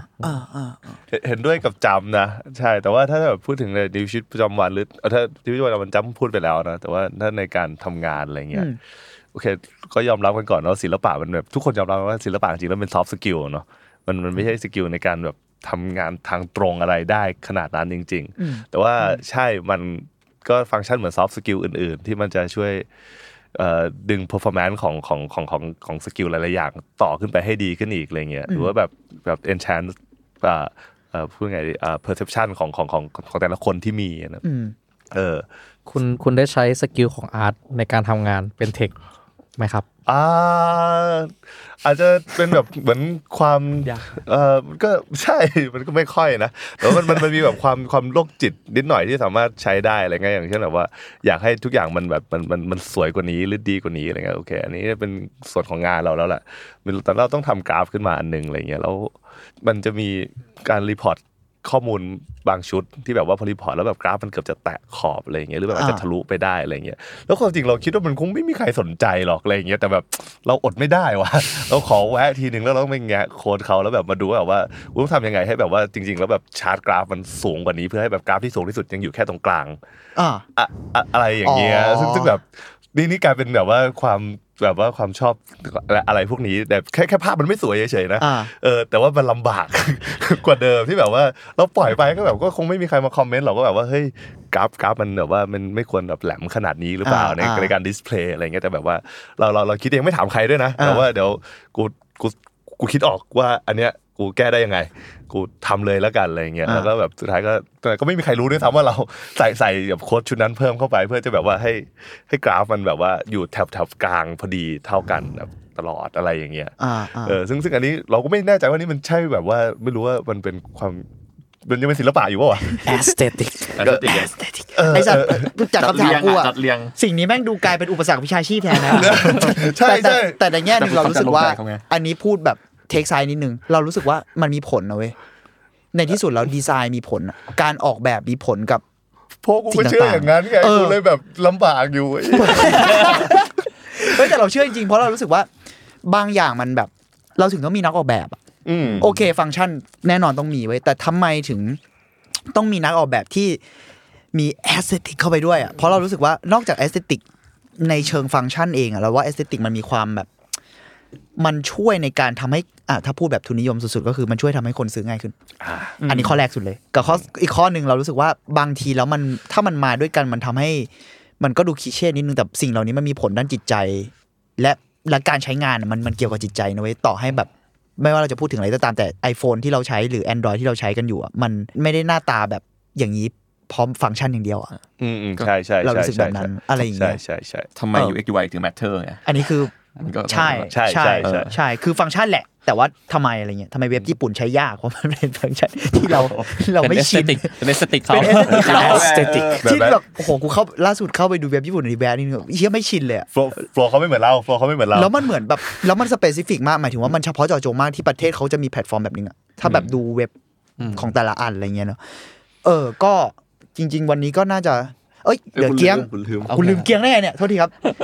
โอเคนึกว่าจะรอดแล้วโอเค ยังยังยังไม่ไม่รอดไม่ปล่อยอะไม่ปล่อยหรอก โอ แก เค ไม่รอดหรอก เอ่อคือคือคือผมอะไม่ไม่ค่อยมีความรู้ทางทางทางศิลปะอะไรหมายถึงว่าไม่ไม่ได้ไม่ได้เทรนมาทางนี้ อืม แต่จริงๆก็ไม่ได้เทรนมาทางโปรแกรมมิ่งแต่ว่าสนใจเบสโปรแกรมมิ่งมากกว่า ครับ ก็เลยไม่แน่ใจว่าเอ่อ practice ทางศิลปะมันจะมันหมายถึงแม้แต่ว่าที่พูดกันนะมันมันหมายถึงอะไร คือผมผมนึกภาพไม่ออก แต่ใกล้เคียงสุดคือผมชอบดูดูงานไปเรื่อยอะแล้วก็คิดว่าบางงานอะมันมี potential ที่มันจะสนุก อืม ได้มากกว่านั้นอีก อืม หรือว่ามันมี potential ที่จะคิดแบบว่าอ่ะเอาไปทำ product ที่มันทำตังค์ได้ก็มีเป็นไปได้ มันมี case study อย่างหนึ่งก็คือ Google Earth อืม ยุคยุคก่อนตอนแรกมันเป็นแบบมันเป็นมันเป็น art form อย่างเดียว อา เล ร์ต ย โปรเจกต์ เป็น art project อ๋อเหรอ เป็น art project ก่อนที่มันจะ transform กลายไปเป็นแบบ commercial ครับมันเป็น มัน art project ที่คนเอาไว้ดูเมืองอ่ะแบบว่าเหมือนแบบ เทรา เดิน วิ เล่น ชั่น เนี่ย ใช่ไหม อ่า อะไรพวกนั้นแล้วต่อมาคนที่แบบเอาโปรเจกต์เนี้ยไปพัฒนาต่อให้กลายเป็นของ Google ใช่ใช่ อันนี้ดูเป็นคำตอบของทิวกับจ้ำเหมือนกันเนอะคือจริงๆแล้วสิ่งที่จะแอปพลายหรือหลอมรวมเข้ากับชีวิตประจำวันมันก็คือเทคนะ ในแง่หนึ่งอะว่าเออเอออ่ะต่อต่อโทษทีครับ ประมาณนั้นไหมเราเรา ก็ประมาณนั้น เ คือคือผมไม่ไม่แน่ใจว่าไอไอศิลปะที่ที่พูดถึงกันเนี้ยมันมันหมายถึง อะ อะไร ไรบ้างจริงๆมันมันก็กว้างมากอะนะ หมายถึง จ ว่า ริงจริงมันกว้าง มันกว้างมากเลย คือ สำหรับน คือ ฟัง ถ้า นะ ถ้าเราแชร์ก็แบบเรียกว่าอะไรพยายามจะให้รีเลทแล้วกันกับ อ่า ทุกคน โอเค ก็คือว่าแบบ อืม เรารู้สึกว่าพื้นที่ศิลปะ มันคือการที่แบบเรามาทำอะไรที่มันข้างนอกมันไม่ทำอ่ะ อืม แบบข้างนอกมันไม่มีเหตุผลที่ต้องทำเช่นว่าแบบเอ่ออะไรเดียสมมตินะยกตัวอย่างอย่างเงี้ยสมมติผมอยู่ปี 80 แล้วผมแบบเฮ้ยอยากเห็นรูปโลกอ่ะ แล้วแบบไปเดินบนนั้นอ่ะ เออ ใครใครโปรเจกต์อะไรอย่างอื่น ใครเขาจะให้ทำคือในนัตอนนั้นอะยกเว้นศิลปะ อ๋อใช่ มันเป็น ใช่ มันเป็นเพลกราวเว้ย เป็นแซนด์บ็อกเป็น มันคือแซนบ็อกที่ทั้งทั้งเทคนิคแล้วก็ความคิดที่เราจะระเบิดอะไรสักอย่างตอนนั้น แล้วแล้วแล้วสิ่งที่มันจะคอนทริบิวให้สังคมได้มากที่สุดของศิลปะก็คือการที่คนมาดูแล้วก็รู้สึกว่าโหแบบนี้ก็ได้ อ่า แต่เข้าใจว่าช่วงนั้นนะมันมันเป็นเทรนด์ของของพวกนิวมีเดียอาร์หรือว่ามีเดียอาร์ ใช่ แบบ ใช่ แบบ ใช่ ใหม่ก็คือเอา เอาเทคมา เอาเช็คมาทำอะไรสักอย่าง ซึ่งซึ่งมีคนที่แบบว่าเขียนเขียนเรื่องนี้เฉพาะเลยว่าเขาบอกว่าเอาเทคมา exploit เอามาทำให้มันแบบตรงกันข้ามกับ intention จุดประสงค์ ที่ ของมัน ถูกเนี่ยก็จะได้อะไรที่แบบว่ามันน่าสนใจขึ้นมา อ๋อ ที่ที่จำบอกก็คือมันมันไม่ได้ต้องเสิร์ฟเพอร์โพสอย่างอย่างอย่างมาร์เก็ตติ้งต้องทำหรือว่า อ่า หรือว่าดีไซน์ต้องทำในหลายๆครั้งเพราะว่ามันอาจจะเสิร์ฟแบบว่าก็คำว่ามันคือ point ที่ที่ practical น้อยที่สุด แต่ว่าในทางศิลปะก็คือแบบ for art sake อะ For art sake enjoy เยอะเลย ใช่ใช่ แต่หลายๆครั้ง ง แต่แต่จริงๆอ่ะมันมันก็ไม่ได้แบบคือเรียกว่าอะไรอ่ะคือทุกคนมันมีอเจนดาอยู่แล้ว ศิลปิน อ่า ทุกคนอ่ะแต่แค่ว่าเขาเรียกว่าอะไรเปิดตรงนั้นมากแค่ไหน หรือว่าเอ่อตัวเขาเองอ่ะพูดออกมาหรือเปล่าอะไร เล่า เงี้ย ขนาดไหน ใช่ คือผมรู้สึกว่าอย่างตอนเนี้ยถ้าเกิดว่างานศิลปะไหนที่มันยังรู้สึกว่าน่าสนใจสำหรับผมคือ อะไรที่มันทำให้เราคิดสิ่งที่เราไม่เคยคิดอะ อืม แบบเฮ้ยมันคิดอย่างนี้ได้ด้วยเหรออะไรเงี้ยแล้วแล้วแล้วสิ่งเหล่าเนี้ยมันก็กลับมาสะท้อนที่อย่างเวลาเป็นคนดูอะเราก็จะรู้สึกว่า เออ เราก็จะเอาสิ่งเนี้ยไปพายกับอย่างอื่นที่เรามองในโลกบ้างหรือในงานบ้างอะไรเงี้ยว่าแบบ มันไม่จำเป็นต้องฟิกอยู่แค่ตรงเนี้ยคือเอาจริงอาร์มันก็คือเอนเตอร์เทนเมนต์อะมันเหมือนคุณไปดูหนังที่มันสุดๆ มากๆอะไรเงี้ยแบบเฮ้ยมันมีประสบการณ์แบบนี้ด้วยเหรออะไรเงี้ยคือศิลปะมันก็ฟังก์ชัน ใช่ งั้น กูไม่รู้โยงไปกับที่กูพูดเมื่อกี้ได้หรือเปล่านะกับการที่แบบพอกูรู้เรื่องแบบว่าการที่กล้องมือถือมันสร้างยังไงอะแล้วกูเอาไปรีเลทกับกับเรื่องการ ถ่ายติดผี ถ่าย เอ ติ อ ด อะไรอย่างเงี้ย ผี มันมันก็ลิงก์ไปสู่ บทสนทนาใหม่ ๆ หรือว่าความคิดใหม่ ๆ ที่มันอาจจะต่อยอดไปเป็นแบบแอปจับรูปผีจริงของ Google อะไรอย่างเงี้ยคือมันมันก็แบบมัน possible ไงคือแต่ แต่ว่ามันคำว่าจับรูปผีจริง ไม่ไม่ เนี่ย รู้แล้ว มัน รู้ ไม่ แล้ว สามารถเป็นไปได้ เดี๋ยวจะพูดเล่น เว้ย ยกตัวอย่าง ยกตัวอย่าง เอา ใจเย็ เอา น แต่เกต ใจเย็น เกตเราเอ้ยเราเราพอมาพูดถึงพอยนี้เรารู้สึกว่ามันน่าสนใจที่ว่ากระทั่งวิทยาศาสตร์เองหรือว่านวัตกรรมอะมันก็เกิดจากความคิดแบบนี้นะ อ่า ใช่ ใช่ ทำสิ่งที่ไม่มีไม่ได้มีใครมองเรื่องนี้มาก่อน หรือในอีกแง่หนึ่งก็คือทำสิ่งที่ไม่ต้องทำก็ได้ ใช่ทำสิ่งทำสิ่งที่แบบทำทำไมอ่ะ เออ ใช่ เออ ไอ้เชื่อเอาจริง ๆ นวัตกรรมเกิดจากสิ่งนี้เยอะมากนะสมมุติว่าเราย้อนกลับไป พี่น้องตระกูลไลท์หรือกระทั่งแบบ Google Earth เมื่อกี้นะแล้วกลับไปสมมติกลับไปเรื่องเครื่องบินอะกี่ร้อยปีก่อน เราจะบิน อ่า มันแบบ มึงบ้าแล้ว เนี่ยเออเออเออพอพูดอย่างนี้เรารู้สึกว่ารีเลทศิลปะกับเทคโนโลยีในพอยนี้เหมือนกันเนอะมันคือนวัตกรรมบางอย่างเหมือนกัน หรืออย่างน้อยในเชิงความคิดแต่เนอะ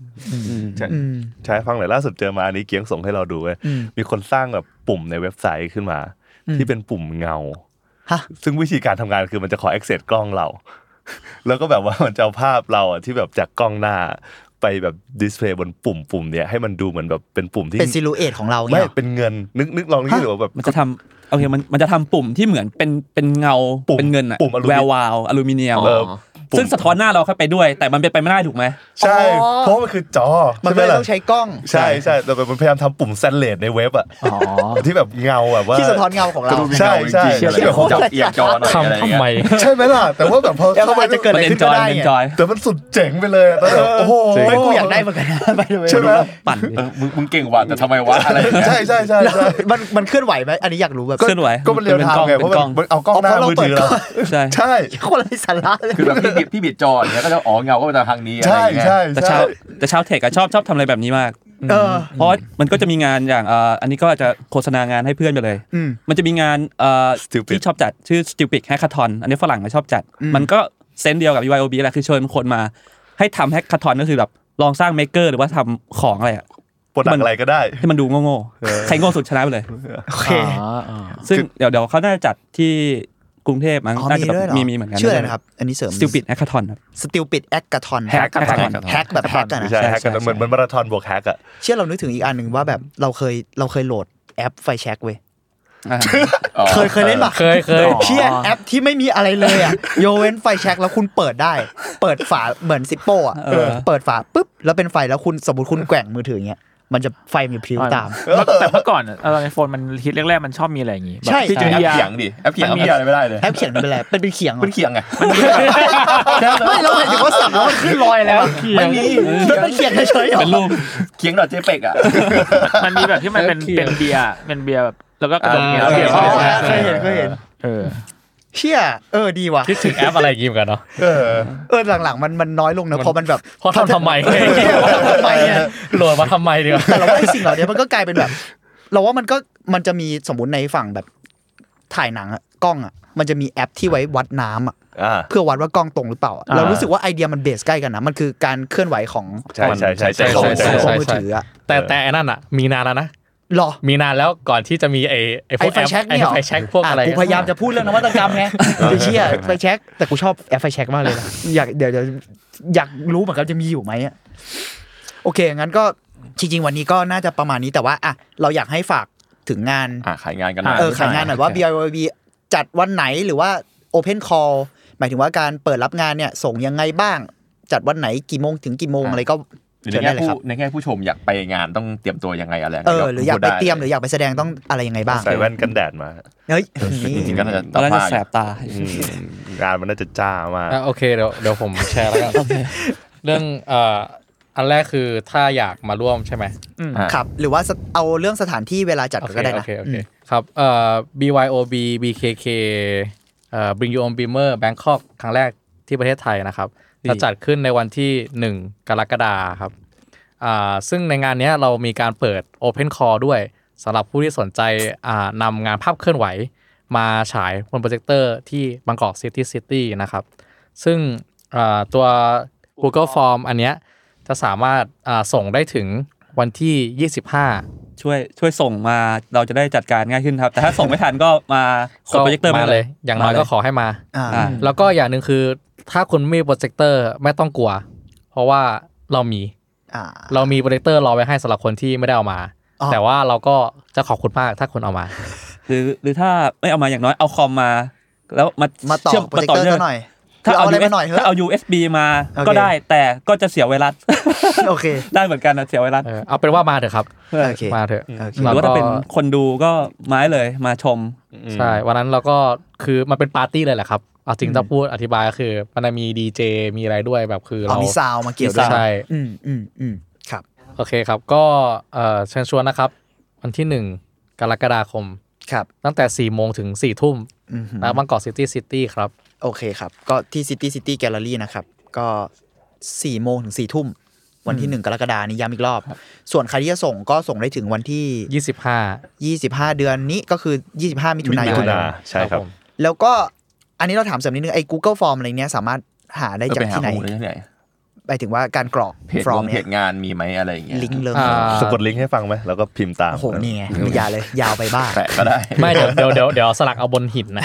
แล้วส่ง หยุดดิ ตัวคอนเซปต์ ไม่ก็เอ่อตอนนี้ลิงก์ฟอร์มสามารถเข้าได้ที่เพจ Facebook อ่าของบางกอกซิตี้ซิตี้แกลลี่นะครับ ครับ ในโพสต์ Open Call ล่าสุดจะมีลิงก์อยู่นะครับ แล้วก็ถ้าใน Instagram จะมีอยู่ในอ่า BYOB BKK นะครับ เพิ่งเปิด Account อ่า ก็จะ ไปตาม ก กั ระ นได้ จายตลาดจะมี 2 แหล่งนี้แหละครับ ก็คือ Facebook บางกอกซิตี้ซิตี้ ครับ กับ IG ของ BYOB นะครับ ครับ ก็ลองไปติดตามกันได้นะ เดี๋ยว ครับ จะ ไอจีไอจีชื่ออะไรนะสะกด BYOB BKK ครับ โอเค เป็นตัวสะกดตามชื่องานเลย ตรงเป๊ะ โอเค ก็มีใครอยากเสริมอะไรไหม วันนี้เราว่าน่าจะประมาณนี้ อืม ประมาณนี้ เต็มอิ่มนะ ครับ ได้ โอเค ครับก็อัทว ได้ ดอี ครับ พีนี้ก็ประมาณนี้ครับผม ติดตามฟังอัทวดได้ทุกวันพฤหัสครับ ทุกช่องทางของสมาร์ทแคร์นะครับวันนี้พวกผมหกคน ลาไปก่อนสวัสดีครับ สวัสดีครับ สวัสดีครัขอบบคุณมากครับ สวัสดีครับ สวัสดีครับ